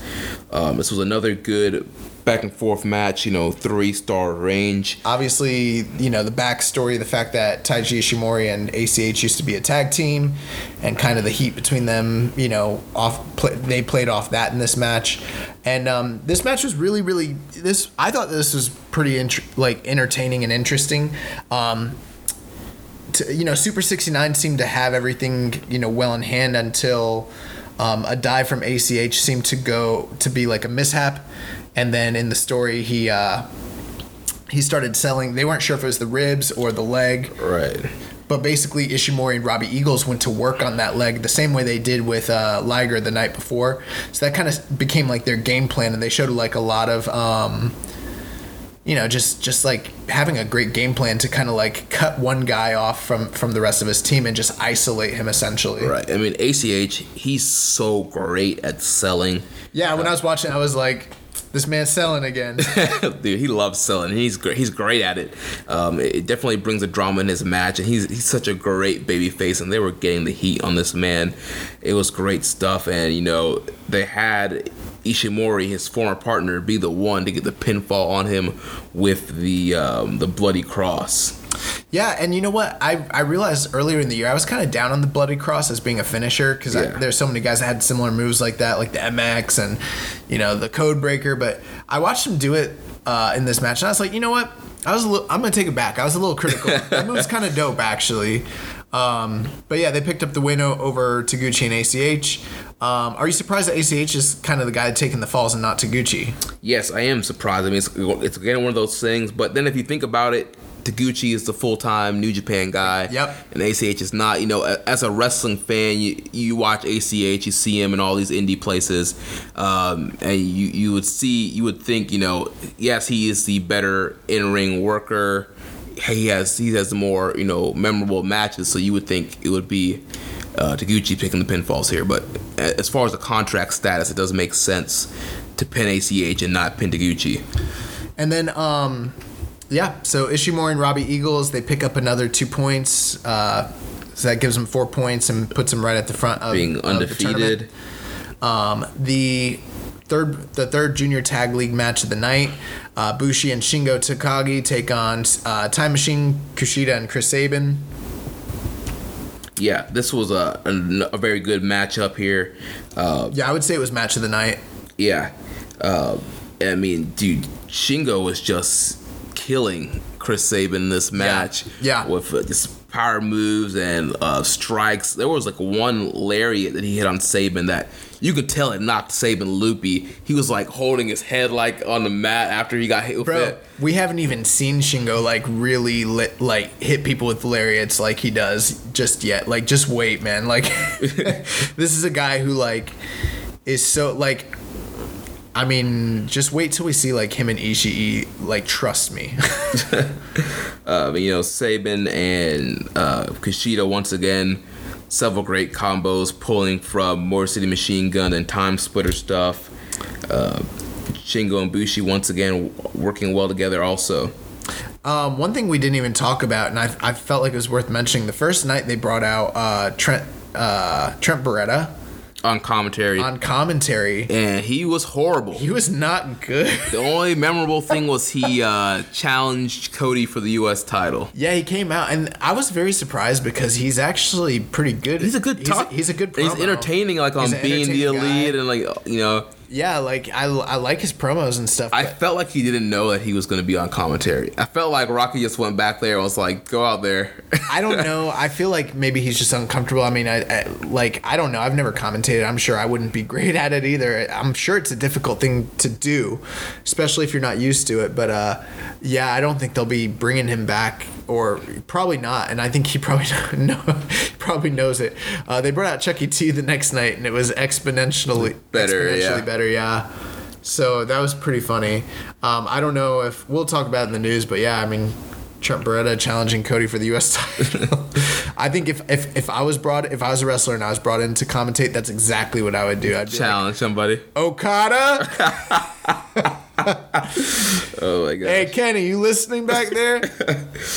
I challenge you. But uh, yeah, so uh, Bushi and Shingo Takagi pick up the win over uh, Kushida and Chris Sabin in a good 16 minute, 45 second match. Yeah, Shingo uh, hits the uh, last of the dragon on Sabin after he killed him with that pumping bomber, the pumping bomber, and that puts Lij up two and oh. zero. And what they're doing really great with Shingo is letting the crowd get to know what his like signature moves are. Right, especially that that gory bomb. Like they tease Yep. that several times throughout the match. He finally hits it. The pumping bomber he hits, and then obviously the the last of the dragon. And that's what this tournament is really about and why it's a good opportunity is because if they're going to make a star out of this guy, then when they win, he's going to be the guy picking up the wins. When they lose, it's going to be Bushi taking the falls and they're going to show him to be a dominant force in this division and so that is it is almost like a propaganda tool for Shingo in a sense. Yeah. Eh, Like or at least that's what I'm seeing so far. Right. It's you know it's what you should be doing when you have a new guy. Yeah. You want the crowd to learn his signature moves, to learn him, and you, they got to do it in every city. So do it across this whole tour. It's going to be great for him. And then in the main event, we have Roppongi 3K taking on um, Lij. And as soon as the match starts, instead of them uh, jumping Roppongi 3K, they jumped Rocky Romero. Yeah, that was hilarious. But then they, they went on to jump Roppongi, their Roppongi 3K. Um, surprise, surprise, you know, Suzuki Gun jumping people before the bell. Um, and, you know, just kind of a back and forth fight. Pretty much, you know, Roppongi 3K had to fight from underneath. And, you know, there's a lot of backstory between this match. You know, um, Kanemaru and Desperado took the belts from Sho and YOH, and they've been struggling all year trying to get the belts back from these guys, and just have not been able to beat them lately. And so the whole match, it was just them working from behind, trying so hard to beat these guys.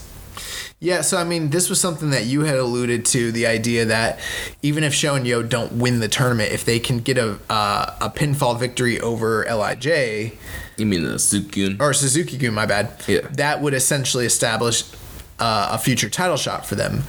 So the other thing too is after losing to um, Lij the previous night, you know they kind of needed a rebound because in this tournament there's only seven matches. Right, You, if you- can't take a lot of Right, you lose too many and you're done. you lose three and there's a good chance that you're done at that Right, point. So yeah. I mean, if they had lost this match to uh, Suzuki Gun, I mean that would put them in, in a very close proximity to, to being out of the tournament. And many people have shown YOH winning the whole thing. So um, th- this is kind of a do or die situation. Even though it's so early on, they had to pick up the win over Suzuki Gun. And that's exactly what they ended up doing here. You know, Kanemaru looking for deep impact on YOH, but YOH kicked out at two. Uh, Yeah, that was pretty big because you know Kanemaru when he hits a deep impact, that's usually a wrap. So him yoking out, that was a big moment and a nice near fall there. Yeah, the the uh, champions ended up double teaming SHO. YOH ran in um, and got the cradle for the for the pinfall win at the end of the match there. So, uh, kind of an upset victory at 13 minutes and 30 seconds. Uh, I gotta be honest with you, I didn't think this match was very good. And I don't know that I've ever seen a Roppongi 3K uh, Suzuki Gun match that I thought was very good. I think most of their matches, I I haven't really enjoyed almost all year. Yeah. and I'm not I'm not hoping for a future title match strictly between them. I know in most cases I would say yes, like give me a straight one-on-one tag match, but I think I've seen these guys wrestle f- what four times, Four times this, this year, yeah. Um, and I haven't really. I think the one I liked the most was the first one where Suzuki Gun cheated and used the chair to win because at least. But I thought that that was going to be like the low point, and it ended up being the high point. Yeah. Um, so at this point, I'm like, yeah, just give me a multi-man match and put the titles back on Roppongi 3K because I'm, I don't want to see this match again. I'm, I'm done with. I don't like Suzuki, this Suzuki Gun tag team. Yeah, man. It's like I get it. You guys are heels, but all the jumping, chair shots, eye gouging, ref pulling. I mean, the first night, freaking pulling the ref out the ring. Shouldn't that have been a disqualification? I mean, if we if we get onto that subject with New Japan and start talking about what should or shouldn't happen as far as like ref calls, will it'll this whole thing will devolve. um, at that point, I'll be like, I'm just gonna start watching MMA. Like, but no, yeah. So, uh, but good job for showing yo. They pick up two points. Um, I thought that this was literally the weakest match of the night, though. In all honesty, I I really was down on it, and uh, it mostly had to do with Suzuki Gun. So.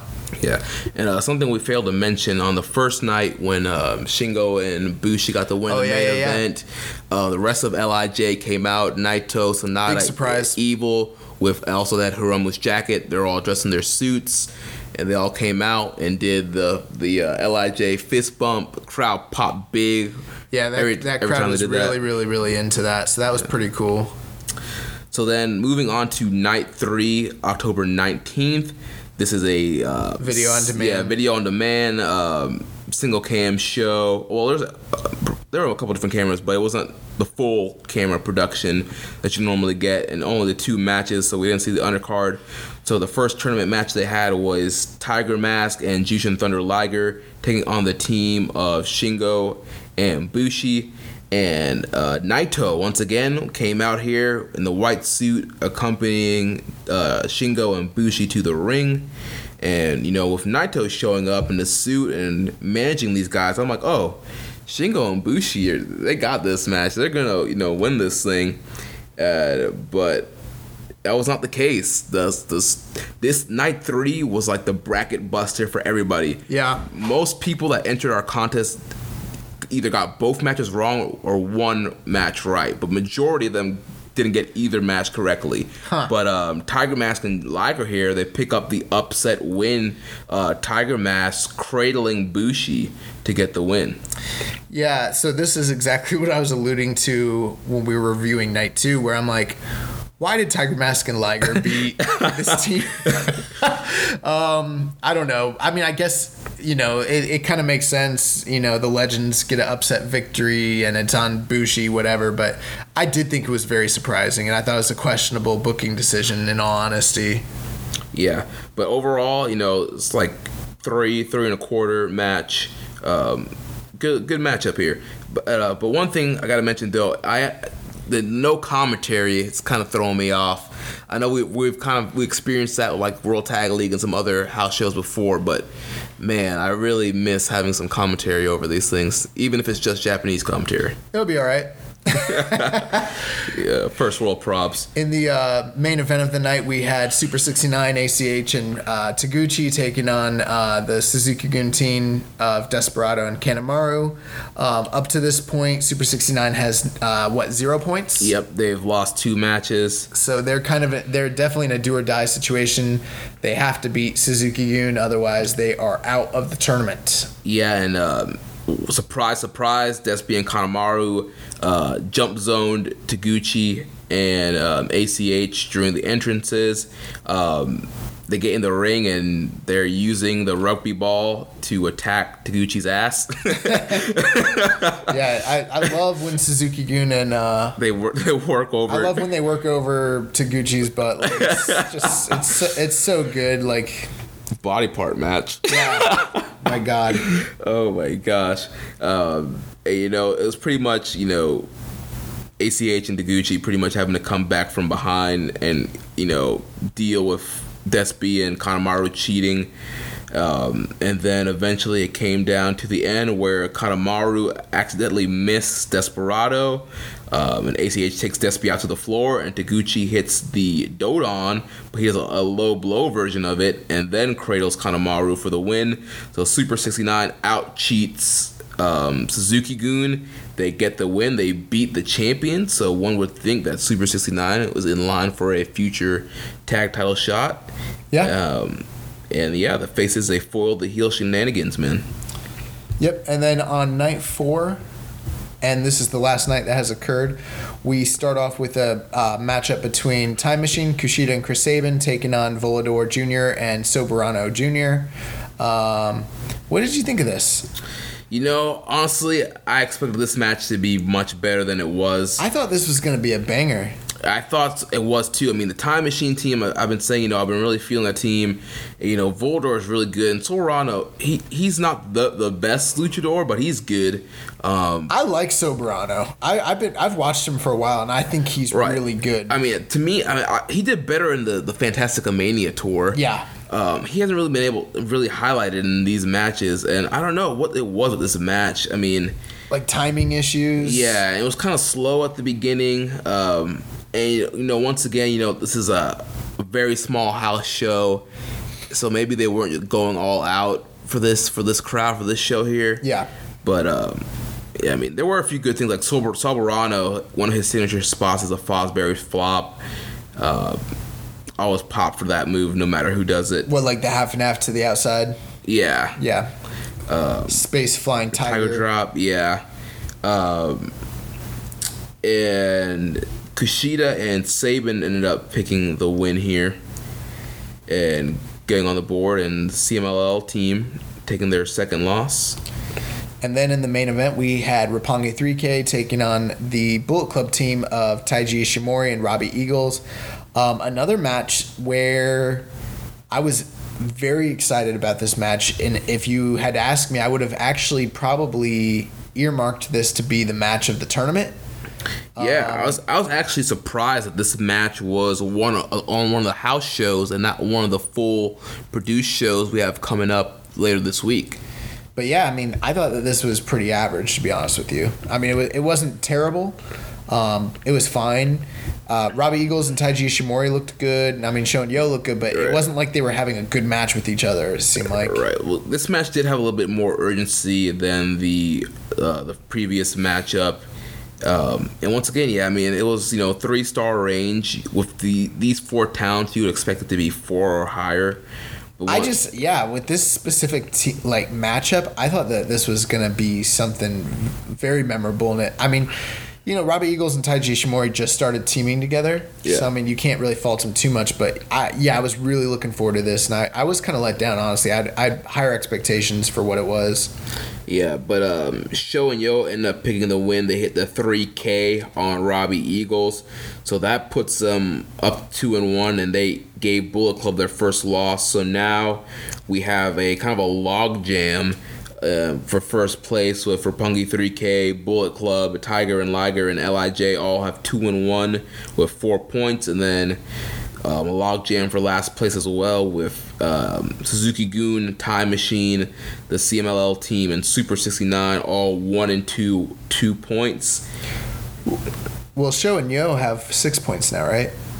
No, No. no, they have um, two. They have four points Okay. because they they lost to to Lij, they beat Suzuki Gun, and they beat Oh, you know what? I'm looking ahead. oh Spoiler alert, everybody. yeah, there was there's a show that happened tonight that will be on New Japan World tomorrow. yeah, the video on demand's not on online yet. So, um, yeah, looks like looks like Roppongi 3K is busting out for that little log jam. But uh, yeah, so we got a lot of teams that are uh, matched up pretty evenly right now. So, um, let's talk about you know where we see the rest of this tournament going. Let's talk about where these guys are at and you know what the rest of the tournament is kind of looking like.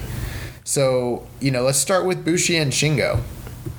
So Bushi and Shingo, I mean, I expect that team to not eat any more losses really going forward in this tournament. Maybe one more loss, but I expect them to remain dominant to continue the push of Shingo and just showing how dominant he is and pushing him as a star. Um, I really think this Lij team is going to make it to the finals. Well, they essentially have four more matches left here, and each team has wrestled three three matches. There's gonna be seven matches each, so they still have ACH and Tugu- Super 69 ahead of them. They've got the Bullet Club team. They have uh, Suzuki Gun, and then the CMLL team. Um, the one team that's in there that that I see being like problematic for them as far as like the the final standings is Suzuki Gun. Yeah. So I'm wondering what's going to happen with them, you know, going up against these other four teams. You know, essentially. Yeah, I mean, I wouldn't be surprised if they just, they beat all those teams and maybe just lose to like Suzuki Gun. So you, so because they've already taken, possibly, but I mean, if you were going to do that, if you were just going to have them, um, so you think they're going to lose to those three teams and then lose to Suzuki Gun, and basically finish with like, uh, what, I think ten they- points? Yeah, I mean they might eat one. I don't know. It's so hard. I mean, with this such a small tournament, and I, I think they're going to be a dominant team. I, I don't know. I can't s- see them have three losses. I don't know. Well, let's talk about SHO and YOH, and maybe that will give us a, a little bit clearer idea. So, they the only team that they've lost to is Bushi and Takagi, the team that we just talked about from Lij. They still have um, mat- matchups against Kushida and Sabin, Super 69, uh, the CMLL team of Volador and Soberano, and then they also have uh, Liger and Tiger Mask ahead of them. Right, and I mean, I think those teams for them are all beatable.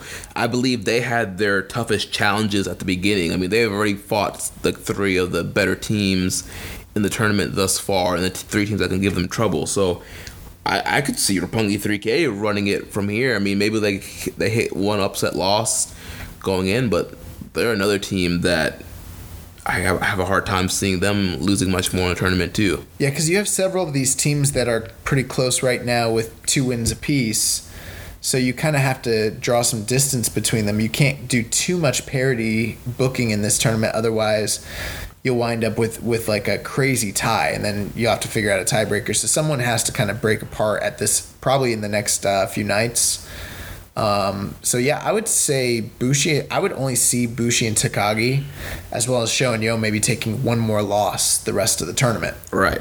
Yeah, I, I can see both of those guys, yeah, tying at, you know, 10 points to get into the finals. Now here's the thing: Kanemaru and Desperado already hold hold a win over Sho and Yo, and hypothetically, if they beat Bushi and Takagi, they would hold the tiebreaker over both of those teams, provided they ended up with the same amount of points. So they would need to basically wind up with nine points or less to not wind up in the finals. Right, yeah, and I think the Suzuki Gun team, they're kind of in trouble right now, being down They already have two losses. two losses, and they're the champion. So not only do they will not win the tournament, they potentially have a bunch of challengers Mm-hmm. waiting for them uh, post Power Struggle.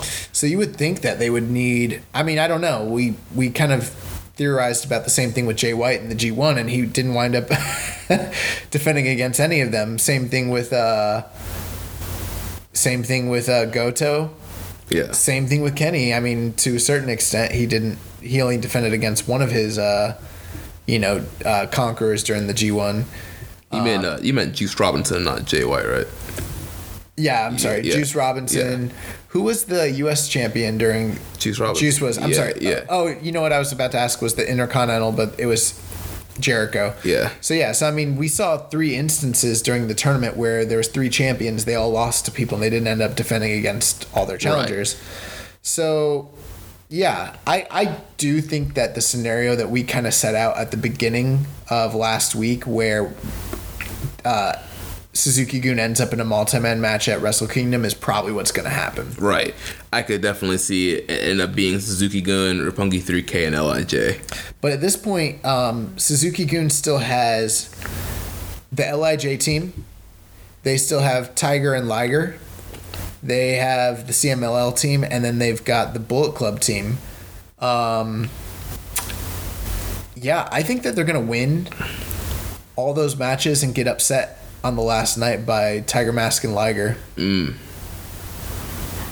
They get some uh, get some revenge on those guys. I think that's I think that's what you need to do. So I think that they're going to end up beating all these teams. I also think that um, with Ishimori and Eagles, the fact that they've already lost to SHO and YOH, I think that they eat one more loss to Kanemaru and Desperado, and then at that point, if they end up with a similar uh, number of points to Roppongi 3K, they kind of lose the, The tiebreaker. Yeah.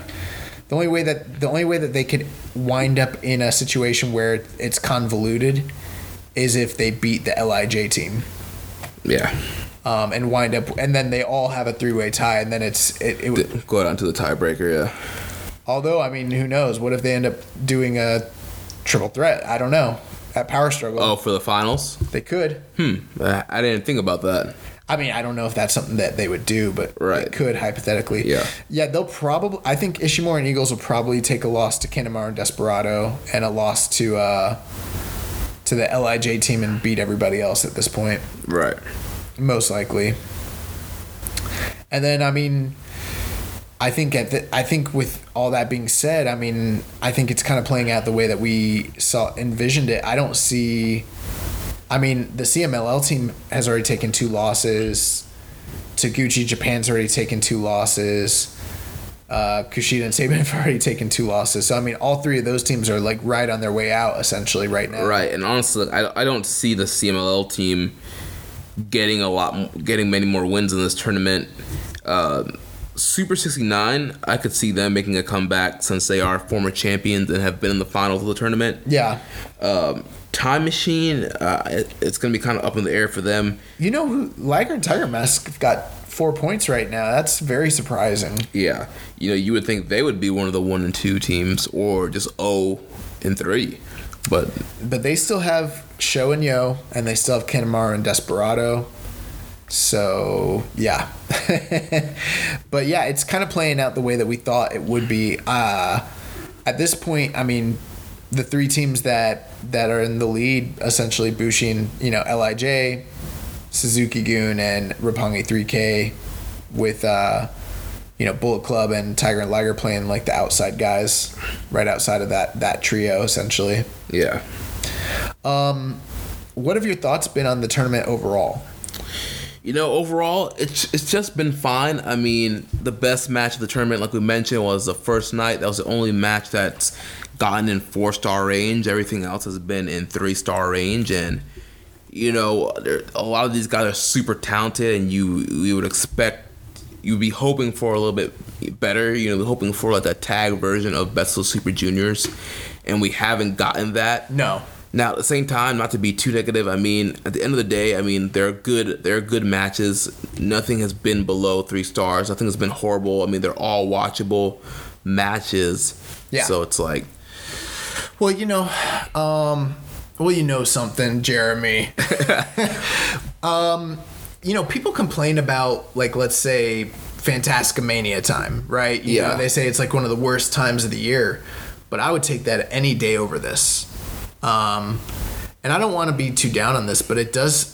I mean, like in years past, because of the fact that it was a single elimination tournament, we've actually gotten better matches out of this tournament than we're currently getting, given the fact that it's a block tournament and block Yeah. tournaments are grueling and you're on a tour and you know um, yeah I, I don't know i mean there there's several different ways you can look at it i mean there's the fact that the juniors are getting an opportunity to headline shows yeah, be the main event of these be shows. the main event of these yeah. shows and you know get showcased which is excellent i mean you know what other company is out there doing that um, so that's great on the flip side of things these matches not, are not really blow away if you want my honest opinion if i wasn't um, trying to cover you know for for this podcast this these shows would be the kind of like New Japan shows that you just put on in the background while you're like doing chores or you know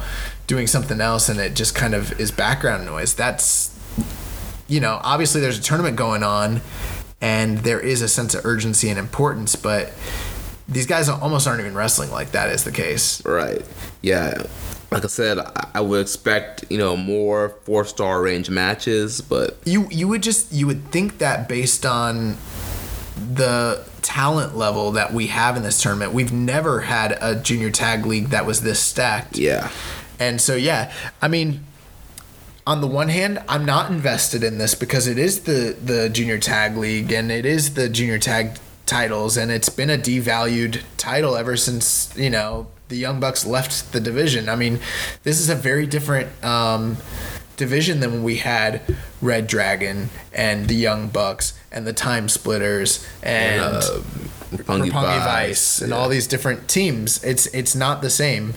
And over the past year, we've essentially only had three teams. We've had Liger and Tiger and Roppongi 3K and Suzuki Gun. Yeah. And they've taught us pretty much all year. They've conditioned us to think that these titles were not that important. Um, so I mean, it's it's two ways. I mean, there's the, there's the aspect where you can look at this tournament and say, oh well, th- these titles don't matter, so why would I care about this tournament? Or you could say, oh, they're finally trying to put some you know some shine on the titles and give them a spotlight, and this is a good thing, and it's a good way for them to bring up the uh, the division. Um, but it just I guess what it really what what bums me out the most is just that the matches are not that good. They're not bad though. That's the thing. Like nothing in this entire tournament has been bad, and that's where that's kind of like it's just it's a bunch of three star tag matches. right. It's Yeah. it's these are road to shows. We're watching the type of tag matches they have on house shows. These are house show matches being masqueraded as an important uh, Tournament. an important tournament when it's really just house show tag matches. Yeah. There's nothing bad about it, but there's nothing spectacular about it either. They just happen to bring in Chris Sabin and Volador and Robbie Eagles and you know ACH and ACH, and they've got Shingo. like, but one, I'm once this tournament's over, it's like the division's gonna go back to exactly what it was. So how how great is this? The the one shining light out of all of this is Shingo. Yeah, the LIJ team. Yeah. It's not even it's Shingo. like this is the Shingo show, and aside from that, the rest of it is kind of inconsequential. I mean, uh, Roppongi 3K is great, but they're not even having Roppongi 3K level matches during this tournament. Yeah. So I mean that's my take on it. Like nothing nothing crazy like nothing bad, but I mean nothing great. Um I want to see SHO and YOH and and you know uh, Lij run it back. I'm excited for that, but the, everything else, I mean, a lot of the matches that I was excited for have already happened, and they they were nothing. So Yeah. I don't know how much more excited I can get for, you know, Time Machine versus Liger and Tiger, or um, Tiger and Liger versus Suzuki Gun. yeah, like how much more excited can I get for this tournament? I mean, Ishimori and Eagles, even though they like have looked good, they haven't had any great matches. Yeah. So this just feels like I mean, really, it's like I can't wait for Power Struggle, and then I'm like, good God, the tag league's coming up. I'm more right now. I'm more excited for like the Young Lion shows in November than than like any than most other things that are coming up for the rest of the year. Yeah. So, um, how are our fans doing as far as the predictions go and the prediction contest? Yes, so you know, the, a lot of fans. I mean, we, we do kind of have a, a log jam in the middle of uh, people. A lot of people had similar predictions, but uh, up top so far, based off of all the shows that are up, we have one person who pretty much almost had a perfect bracket. They've only missed one match so far, Wow. and uh, so yeah, I mean, if they keep on the way they're going, then they could pot- potentially, uh, you know, you know who you are. yeah, yeah. I'm trying to. His name is the young boy Joshua Smith. It's uh, I have email, so I don't have names. It's uh, well, I won't say the email out on the air. 'cause yeah, don't say it. Yeah, they'll get uh, They'll get hate mail. Yeah, I don't want them getting spam, but yeah, they yeah they've only missed one matchup, and so they're in the lead right now. So But we've got a couple people trailing right behind them. yeah, I mean, yeah, there's a lot of people. Yeah, it's it's, it's still a close race right now. so great. Uh, do you have any final thoughts on the World Tag League, or I'm sorry, Junior Tag League? you know, you don't have to go out of your way to watch it if you don't want to. But at the end of the day, I mean, there are good matches. If you're a New Japan fan and fan of these guys, I, I would say go ahead and watch it. I think the what the last they're gonna be back in Korakuen the last night. Uh, we have some, I think so, but there are some there are some live shows. I believe uh, Thursday and Friday, Okay, so those will probably be better. Um, and I'm sure that or Friday and Saturday. I'm something like sure that. some of these matchups that I'm kind of complaining about, they are just road to shows. Once we get to the end of the tournament, we'll probably get some better performances. So you know, don't don't give up all hope just yet. yeah, uh, yeah. I'm hoping when we get to those those live shows at the end of this week um, that they'll be better. Um, so yeah, I'm pulling up the schedule right now. So yeah, on Friday there'll be a live show at Korakuen Hall, as well as Saturday a live show in Korakuen Hall, and then uh, Sunday and Monday will be video on demand, and Wednesday um, Halloween will also be video on demand, and then um, the last Road 2 show will be uh, Thursday, November 1st. That'll be live, then November 3rd rolls into Power Struggle. Yeah, so hopefully those Korakuen shows will be good, and then we have that last night, you know. Yeah. So, um, yeah, All right, let's jump into the news. great. So we're gonna get right to it. So, um, if you haven't heard, we talked about it at the top of the show, but um, a new recently added uh, match to the Power Struggle card. The recently crowned undisputed British heavyweight champion. Uh, Tomohiro Ishii will be defending his Rev Pro title against Minoru Suzuki at Power Struggle, which is expected to be a banger. Yeah, dude, expect that to be the match of the night. So those guys have had three matches or two other matches this year. They wrestled at the uh, Strong Style Evolved UK shows. Mm-hmm. Um, that's where Ishii dropped the title to Suzuki, and then um, he just recently won the title back from Suzuki and Rev Pro at the Global War show. So this will be the first match between them one on one this year in Japan in New Japan proper. So I'm very much so looking, uh, you know, looking forward to that. Very excited for that match, and that should be great. Um, the Wrestle Kingdom 13 tickets for overseas fans through Lawson are going on sale on October 25th. So this show's gonna uh, drop on the 24th. Uh, 23rd. 23rd. So you'll have two days. If you are wanting to pick up those tickets, they're going to go on sale soon. And I can guarantee you, just like they do every year, for overseas fans, they will sell out quickly. So if you want to, you know, see the Ace take Ace versus Omega, then you definitely want to get those tickets.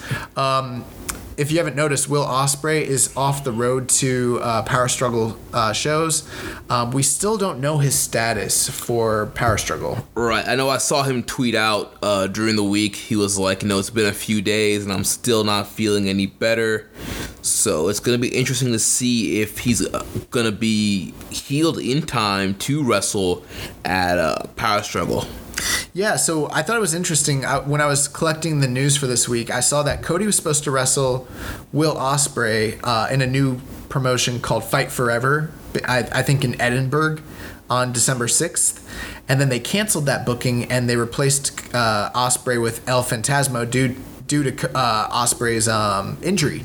So when I saw that, I was like, oh, maybe they're just gonna he's gonna power through, do the power struggle show because they he you know he can't leave them in that spot. But then that probably means he's not going to win the belt. I was assuming, or possibly at least that's what I was inferring, and I was like, he's probably going to need to take time off. He's probably injured. But then earlier today, OTT announced that on November 10th, Ospreay's returning and he'll be wrestling in the main event. Uh, him and Jordan Devlin taking on Ring Kampf. So it's like that's a whole month before that December show. Yeah.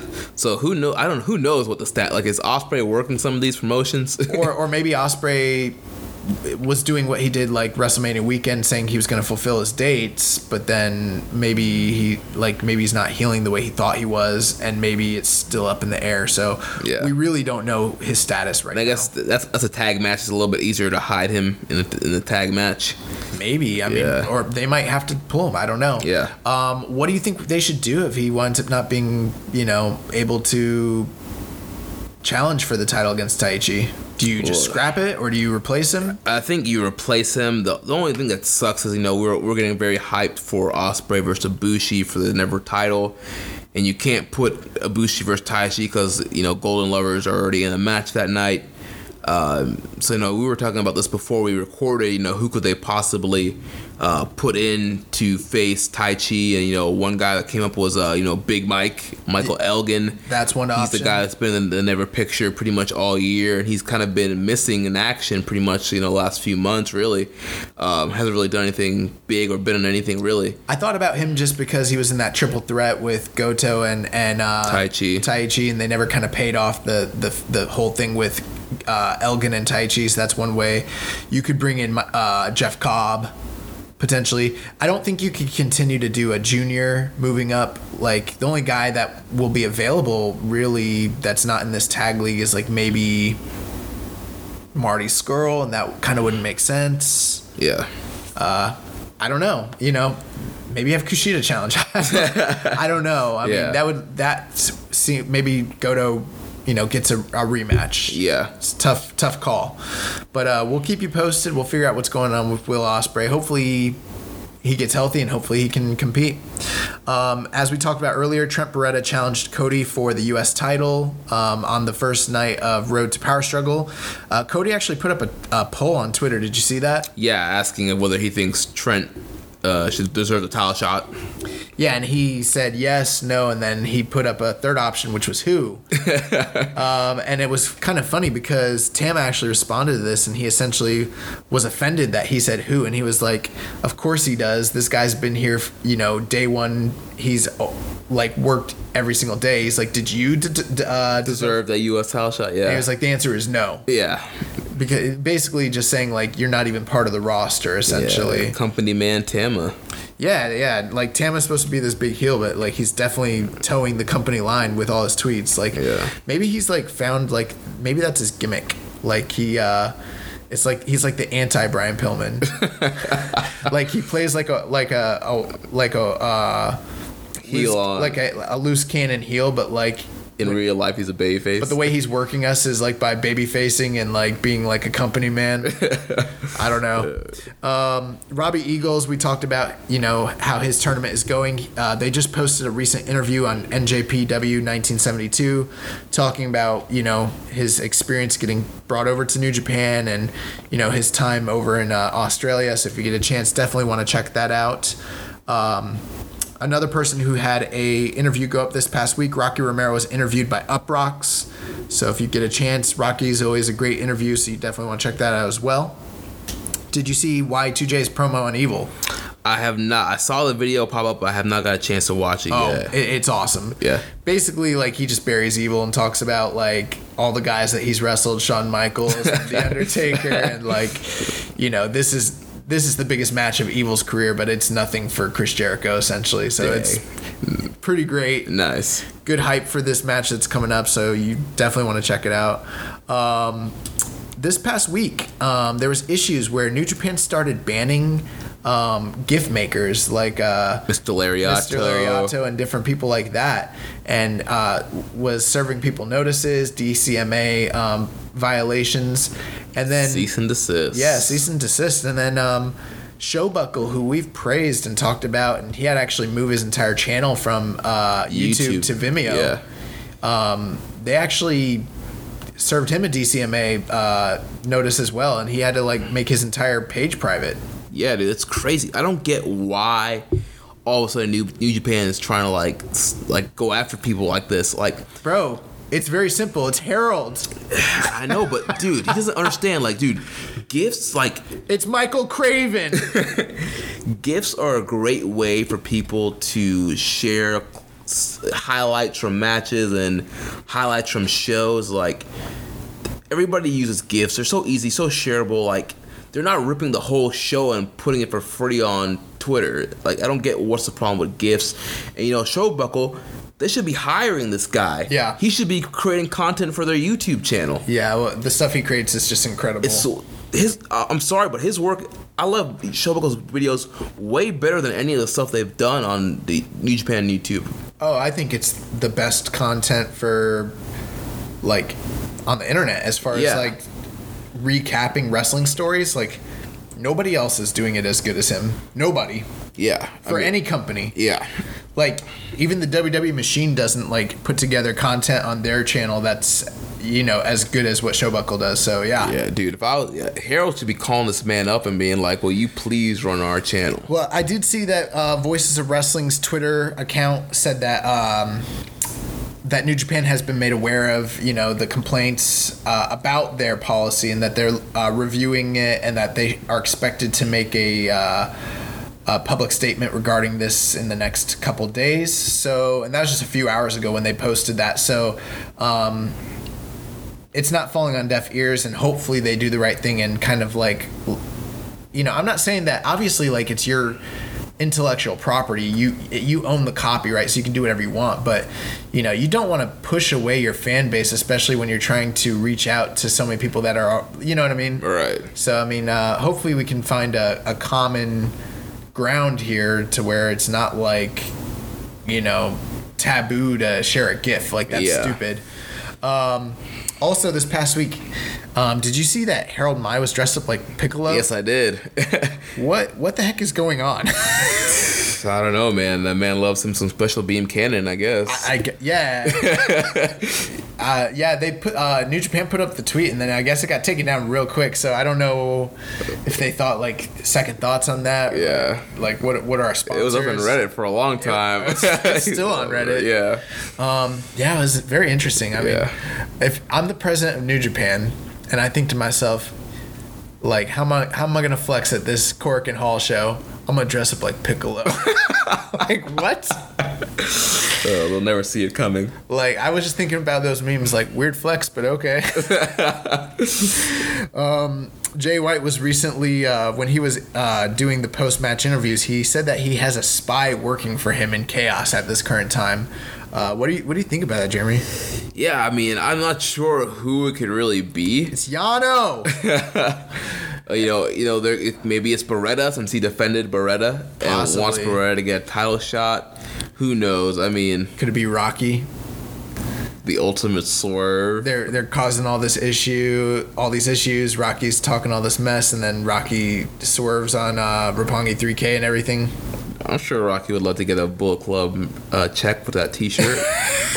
get get a uh, Rocky Club version and get get some pay on that. I it could be a red herring. We don't know, yeah, but yeah. he could just be with- just working us and you know talking crap. but apparently there's a spy in chaos, ladies and gentlemen. So uh, Kenny Omega's birthday passed this last week. For his birthday, he got a swift punch in the face from uh, Don Callis, and uh, great sell job to Don. It was awesome. Made that man like a million bucks. In uh, February 2019, uh, big news. Rest, there's going to be a combined show between Noah, All Japan, New Japan Pro Wrestling, um, Wrestle One, and Zero One. Is that correct? so, yeah.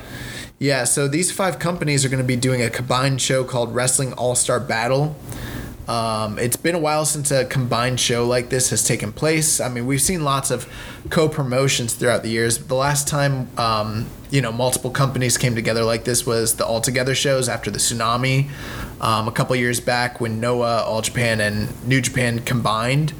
Um, so this is kind of a homage to that. Um, you know, back in the '70s, um, they did a All Star show like this. Uh, Tokyo Sport. Usually, Tokyo Sport is the one that um, sponsors this sort of thing, and I believe they're sponsoring this as well.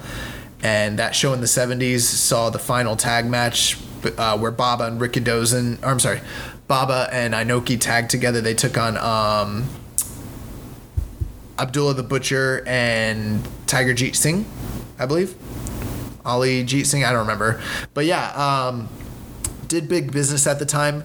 I don't know who's going to be airing this. Um, I'm assuming it's just going to be a lot of multi-man matches. Yeah. But to see like the stars of Noah and the stars of All Japan, Who goes over? Who's who's booking this thing? we're, we're gonna. See, I, I I'm excited, dude. yeah. See some Nakajima, see some Kenoh, see some uh, Zeus, the bodyguard, you know, Kento Miyahara. Like, yes, I'm all about this. I love co promotion.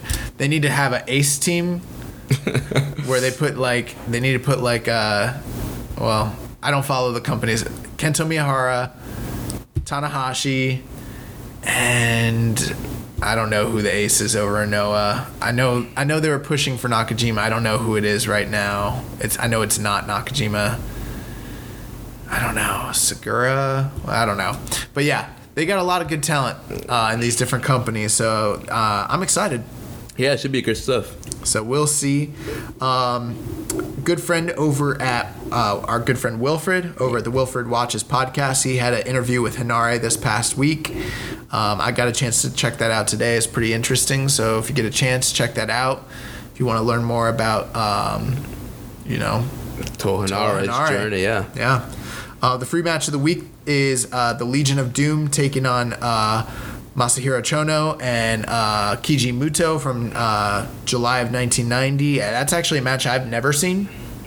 So probably want to check that out. They're, they're offering it in both English and Japanese. Oh, who's doing the English commentary on that? It's uh, Is it Don? It's it um. It's Kevin Kelly and- and uh, Mark or uh. Eshka? Yeah. Yeah, and I, I started to watch one of those matches with the English commentary. I gotta tell you, I didn't like it. Is it weird? Yeah, it's it is actual full commentary throughout the whole match, which I gotta say I think is a it's a big misstep. Um, and the reason why is the audio. It's it's um It's it's off. Yeah. Well, you can tell. Obviously, you can tell, but I mean, it's like, well the thing is you can't take away the Japanese commentary. uh, so, How, like how are you gonna? It's it's an old embedded video. How are you gonna get rid of that commentary? right. So they're commentating over that. They have to. So basically, they're bringing the audio way down, and then so it's really hard for them to produce something that's like authentic and great. Um, where like the crowds are so low and the match is so low, and it's kind of like them just talking. The other thing too is like Kevin Kelly's great, but and and Mark's fine, but like them talking about something that they still are learning about. I mean, they definitely did their homework, but it's it's not like it's not like listening to them, you know, cover today's product. Right. I would have much rather preferred that they did what they had mm, talked about doing, like where they gave backstory and then allowed the match to play out.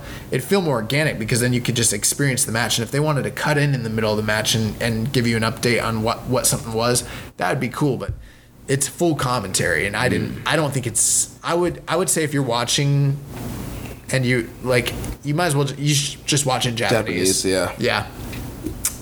Um, I also saw that. Um, I, I don't know if you're familiar with Spoiler Free Wrestling. Have you ever seen their page? No, I haven't. I haven't either, but I saw that they are posting a weekly New Japan uh, news report um, in written form, and it's actually really good. I checked it out this week, um, so we want to give a plug out to that Spoiler Free Wrestling, their weekly New Japan report. Maybe we need to steal that gimmick. I don't know. But uh, yeah, check them out if you want to uh, have something written out that you can see every week.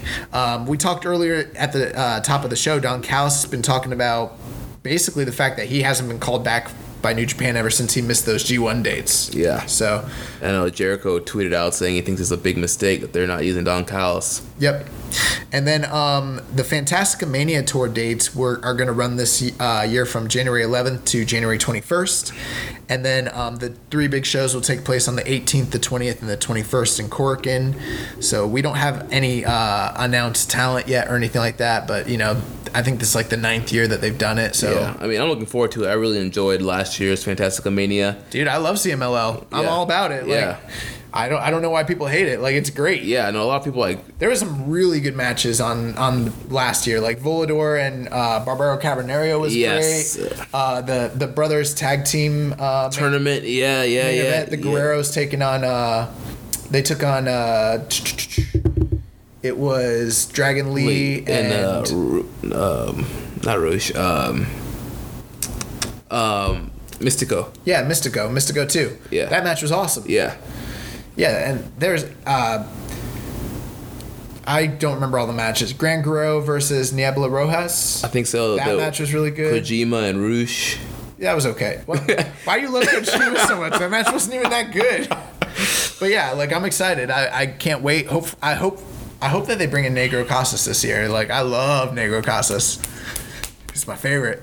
Um, and then um, if you get a chance this week, you might want to go to Chris Charlton's page at Reason JP. He had some uh, translations from Tanahashi regarding the um, press conference that him and Omega did and his thoughts on it. It was pretty thought provoking stuff.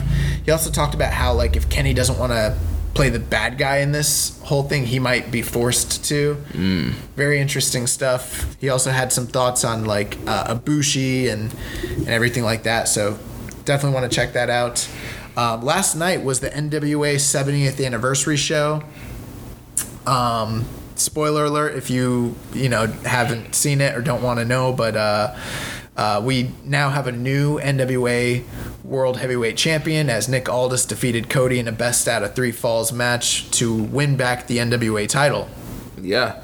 Uh, I've been hearing very good reports. I have not seen this match yet, but I've been hearing great things. Um, you know, four star range. Yeah, I'm hearing I'm hearing the match was really good. Nick so- Aldis had uh, Camilla Kane out there who dates Braun Strowman. Uh, she's a bodybuilder, and uh, she he was she was his uh, insurance policy to take care of Brandi Rhodes. So I guess she did a good job because Nick is now the new champ. They were saying they were they had some uh, technical issues with the audio. Yeah, the I've been hearing there was a lot of production issues. You could hear the commentators like talking during video packages. You can hear like the director calling cut, uh, the backstage segment, and then just audio not working on certain video packages. Heard it was a hot mess. So they have some things to work out, but you know, I heard nothing but good things about the main event, which is great. And Yeah, uh, and I heard all the other good matches. All the other matches were good too. I heard that you know Willie Mack was a standout. what do you think about that new NWA national? I think title? it's ugly. I think it's horrible looking. I think everyone who thinks that is stupid, Well, I guess you think I'm stupid, but I, I do not like the look of that belt. bro. What's- that belt looks awesome. What no, are you talking no, it about? doesn't, bro. Oh my gosh. That belt is awesome. that screams like old school, like which I guess what It's they, the NWA. What they, what they want, but oh my gosh. that belt looks great. You guys are crazy. no, but shout out to Willie Mack for winning it though. I bet you Willie Mack loves that belt. He's- Of course, they didn't payday. Um, they also talked about how the NWA is planning to run uh, the Crockett Cup in 2019, which is, you know, one of my favorite all-time tournaments, the Jim Crockett Senior Memorial Cup tournament, tag team tournament. Like, like when I hear that, I just I get excited, bro. Like I think about like the old like um, Turner Home Broadcasting like tournaments, like two men locked in Mortal Kombat. Like I love it, dude. So I'm just I'm curious to see what teams are going to be able to get. I know that they've been partnering with a lot of different companies, so I'm expecting to see a lot of Ring of Honor teams in there. Um, Well, you know, um, when they used to run the Crockett Cup tournament, they would bring in a lot of outside talent back in the day. You know, they'd, they'd bring guys from Mexico, guys from uh, from Japan, and then they'd have, you know, international talent like the Sheep Herders, diff- all, all sorts of different teams. So, I mean, I wouldn't be too surprised for them to be drawing from a lots of different, you know, indie promotions and even internationally. Yeah. And, um, you know, the NWA isn't like a promotion. Don't, they don't. They don't have a roster. But I mean, if I'm a tag team and I'm on the Indies and they're running a uh, the Jim Crockett Cup I'm trying tournament, get yeah. yeah, I'm gonna let me in there. yeah, you're gonna get you're gonna get notoriety. So like, I would want to be part of it, and so I think that's a great. Some I've seen some people like blasting this move and thinking it's a stupid idea. I think it's a brilliant idea. Actually, I think it's really smart. So, um, also at the end of the night last night, uh, apparently Cody was talking about uh, All In Two taking place next May. Yeah, he says probably going to take place and possibly take place in May. So some people are taking that to mean that they're definitely not signing with WWE. I'm looking at it being like we have no idea if he's even telling the truth. Right. whether this is an actual plan they have or if they're just leaving like who knows maybe who knows maybe vince is going to let them run all in under the wwe banner I highly doubt that. But, but So- one could hope. um, i also saw that cody was teasing um, he was tweeting out today and talking about when his dates are up with ring of honor Yeah. that he might be moving into a new role within the wrestling world Yeah, just just more teases and just more working us. like what is he talking about like, yeah. Um, and I think that that's a good place to kind of talk about um, the rumors that came up this past week with uh, Chris Jericho, Jim Ross, The Elite, AXS TV, and uh, what's his name? Khan. He's like the son, the, The- the, son of the owner of the Mavericks. Uh, I think it's the Jaguars. Or the Jaguars? Jacksonville Jaguars. But yeah, apparently, you know, there's this rumor came out that um, a billionaire wants to work with JR and uh, Jericho to start a new wrestling promotion. And rumor had it that they already had a TV deal. They're working on a TV deal with. Um, AXS TV, and that apparently that's where uh, the elite um, is going to go next year. So I saw um, that Bryan Alvarez was kind of refuting this earlier today and say like, and he said yes, there there have been talks of interest from you know this billionaire son, but I mean that's not like even a new thing. I mean that's since WCW's closed. That's happened a ton of times, and no promotion has ever actually lifted off the ground. and I guess a big thing is like JR's contract, uh, WWE contract expiring shortly, and apparently he's declined to renew his contract. And the rumor had it that he's sending out feelers to certain WWE performers, while Jericho has been sending out feelers on the New Japan side. Um, and Barry Bloom, who is Jericho and Jim Ross agent, he's he was recently in Japan. Um, taking meetings related to this deal apparently um, and like you mentioned the, the, the project's supposed to be financed by the Khan family um, who they own the Jacksonville Jaguars and uh, the English Premier League um, so yeah lots of room here saying you know that Cody and the Young Bucks are already on board and and so is Hangman Page that Omega status is unclear and uh, Barry Bloom also is the agent for Goldberg, so the potential of Goldberg being involved. There's a lot of craziness in the story. Well, like right now, the the most recent reports that I've heard is that this is not true. Um, or at least that's what Bryan Alvarez was saying, and Right, different and- people. and Jericho- and they they were also and Jericho had come out and uh, refuted this as well as Jim Ross.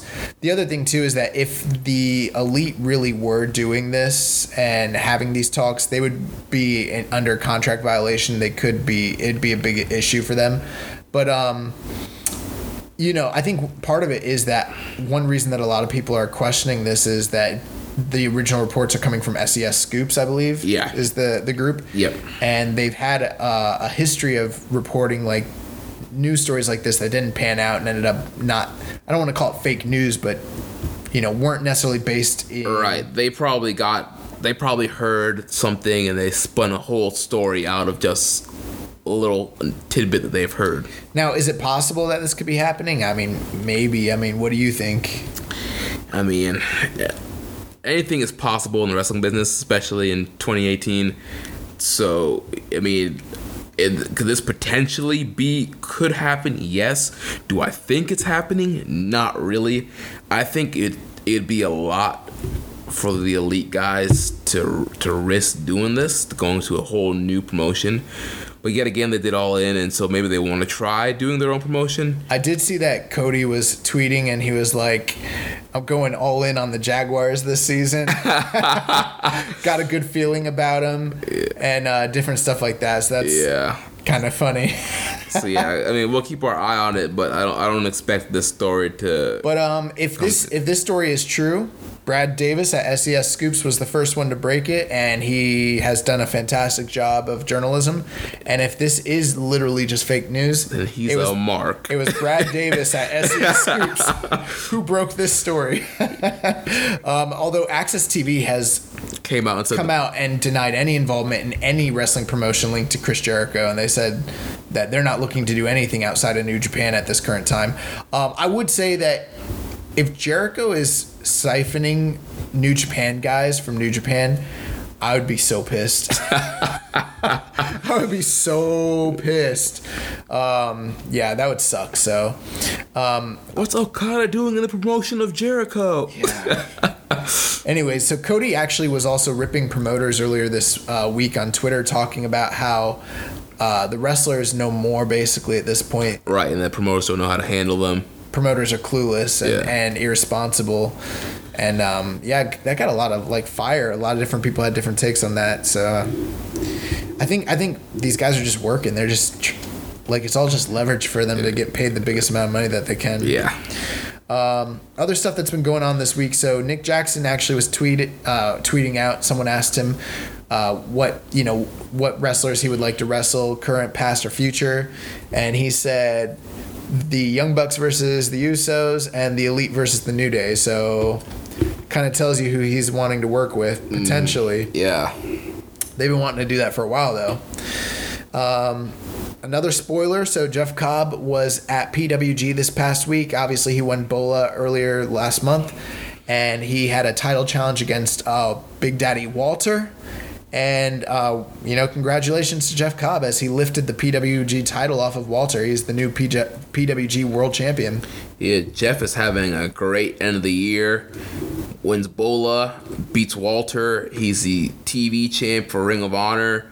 Uh, this guy's getting booked all over the place. And when he comes to Long Beach, he's gonna whoop that Goto ass. yeah. So he's uh yeah he's having a good year. Um, RevPro actually has announced um, their Uprising event in 2018.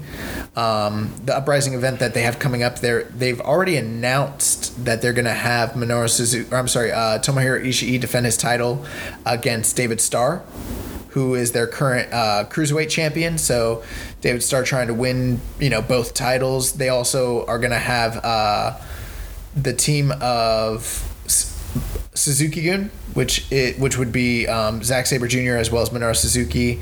They're going to be taking on, I believe it's CCK. Yes, CCK. I think that's who they're wrestling. I could be wrong. Maybe it's Aussie Open. I forget. But that's coming up shortly. Um, Rev, Rev Pro also just uh, released their first episode of TV this past week on um, Free Sports.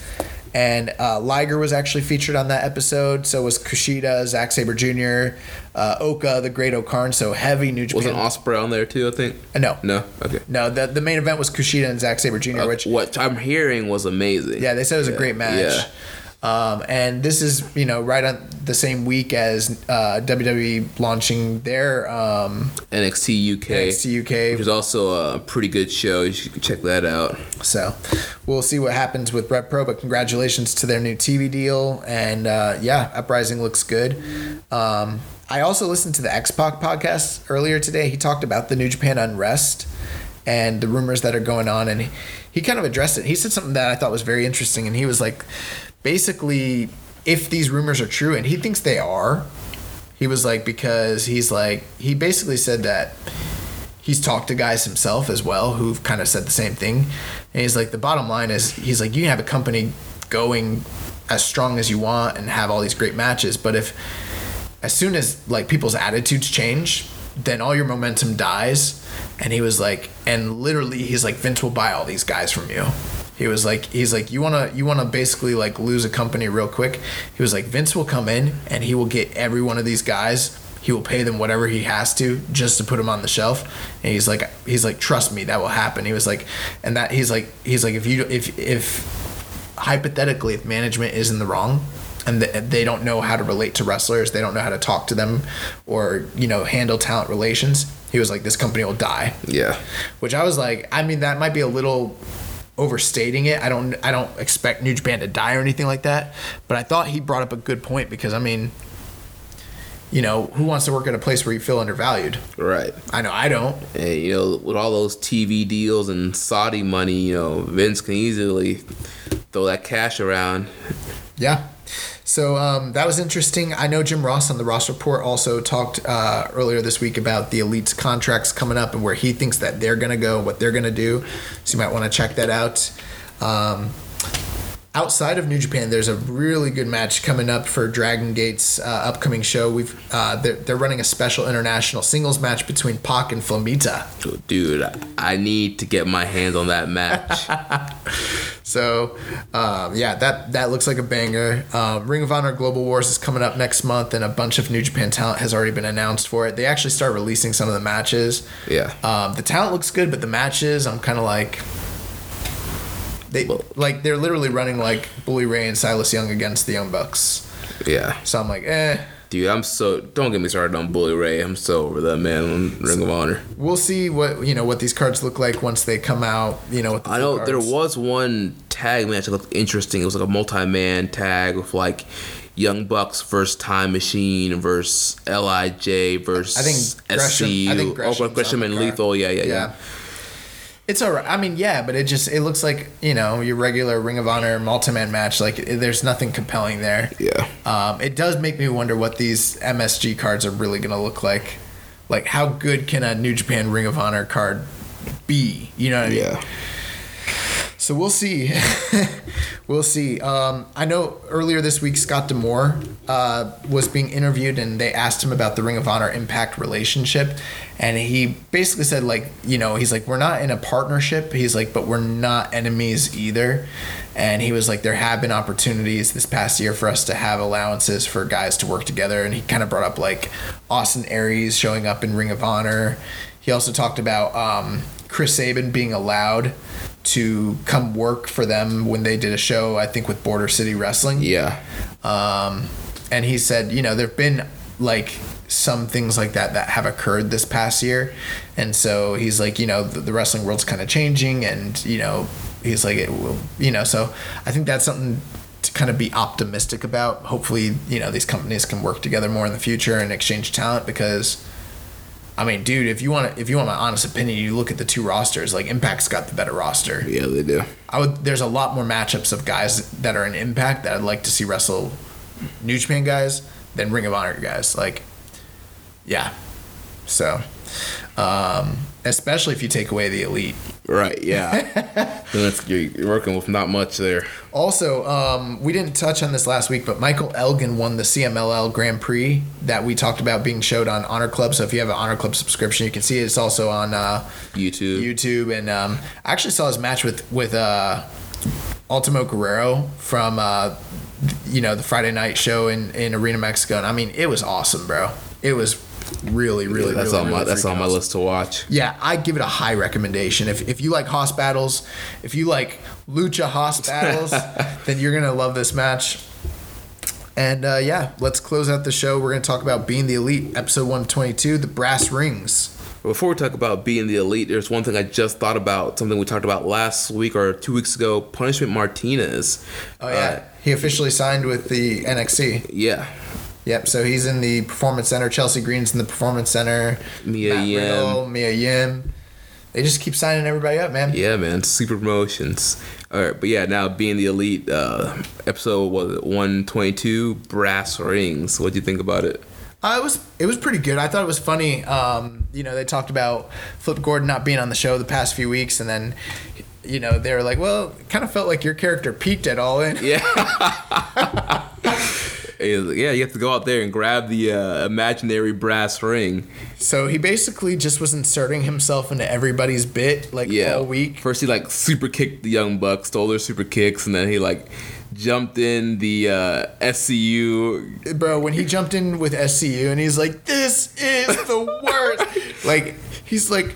Where were they? They're in Philly. He's like, Philly cheesesteaks suck. Yeah. He's like, their football team the- yeah. sucks. He's like, everybody knows that the Patriots should have beat them in the Super Bowl. and like, yeah, SCU just looked like so befuddled and confused. They had no clue what was going Yeah, on. Yeah, he tried to steal like au- the, the uh, Trevor and Author, the two hand like Oh, yeah, their, yeah, their yeah. gimmick. Yeah, that was pretty funny. So, um, yeah, uh, but I mean, there wasn't a lot on the show that was too crazy. I mean, uh, Triple H sent Stardust or sent Cody the that, Stardust. that was the funniest thing of the whole episode. He's like, hope this still fits. Yeah, so yeah, so Cody Rhodes is backstage and he gets a note says, "I hope it still fits H," and he opens up his uh, bag and there's the freaking Stardust outfit, which was so hilarious. Dude, I was dying Yeah. laughing. Oh my god. Um, and then obviously, like the Young Bucks are talking about how they don't know what they're gonna do next year and they can't. yeah, Marty invited Nick this time to the, the the New Year's party.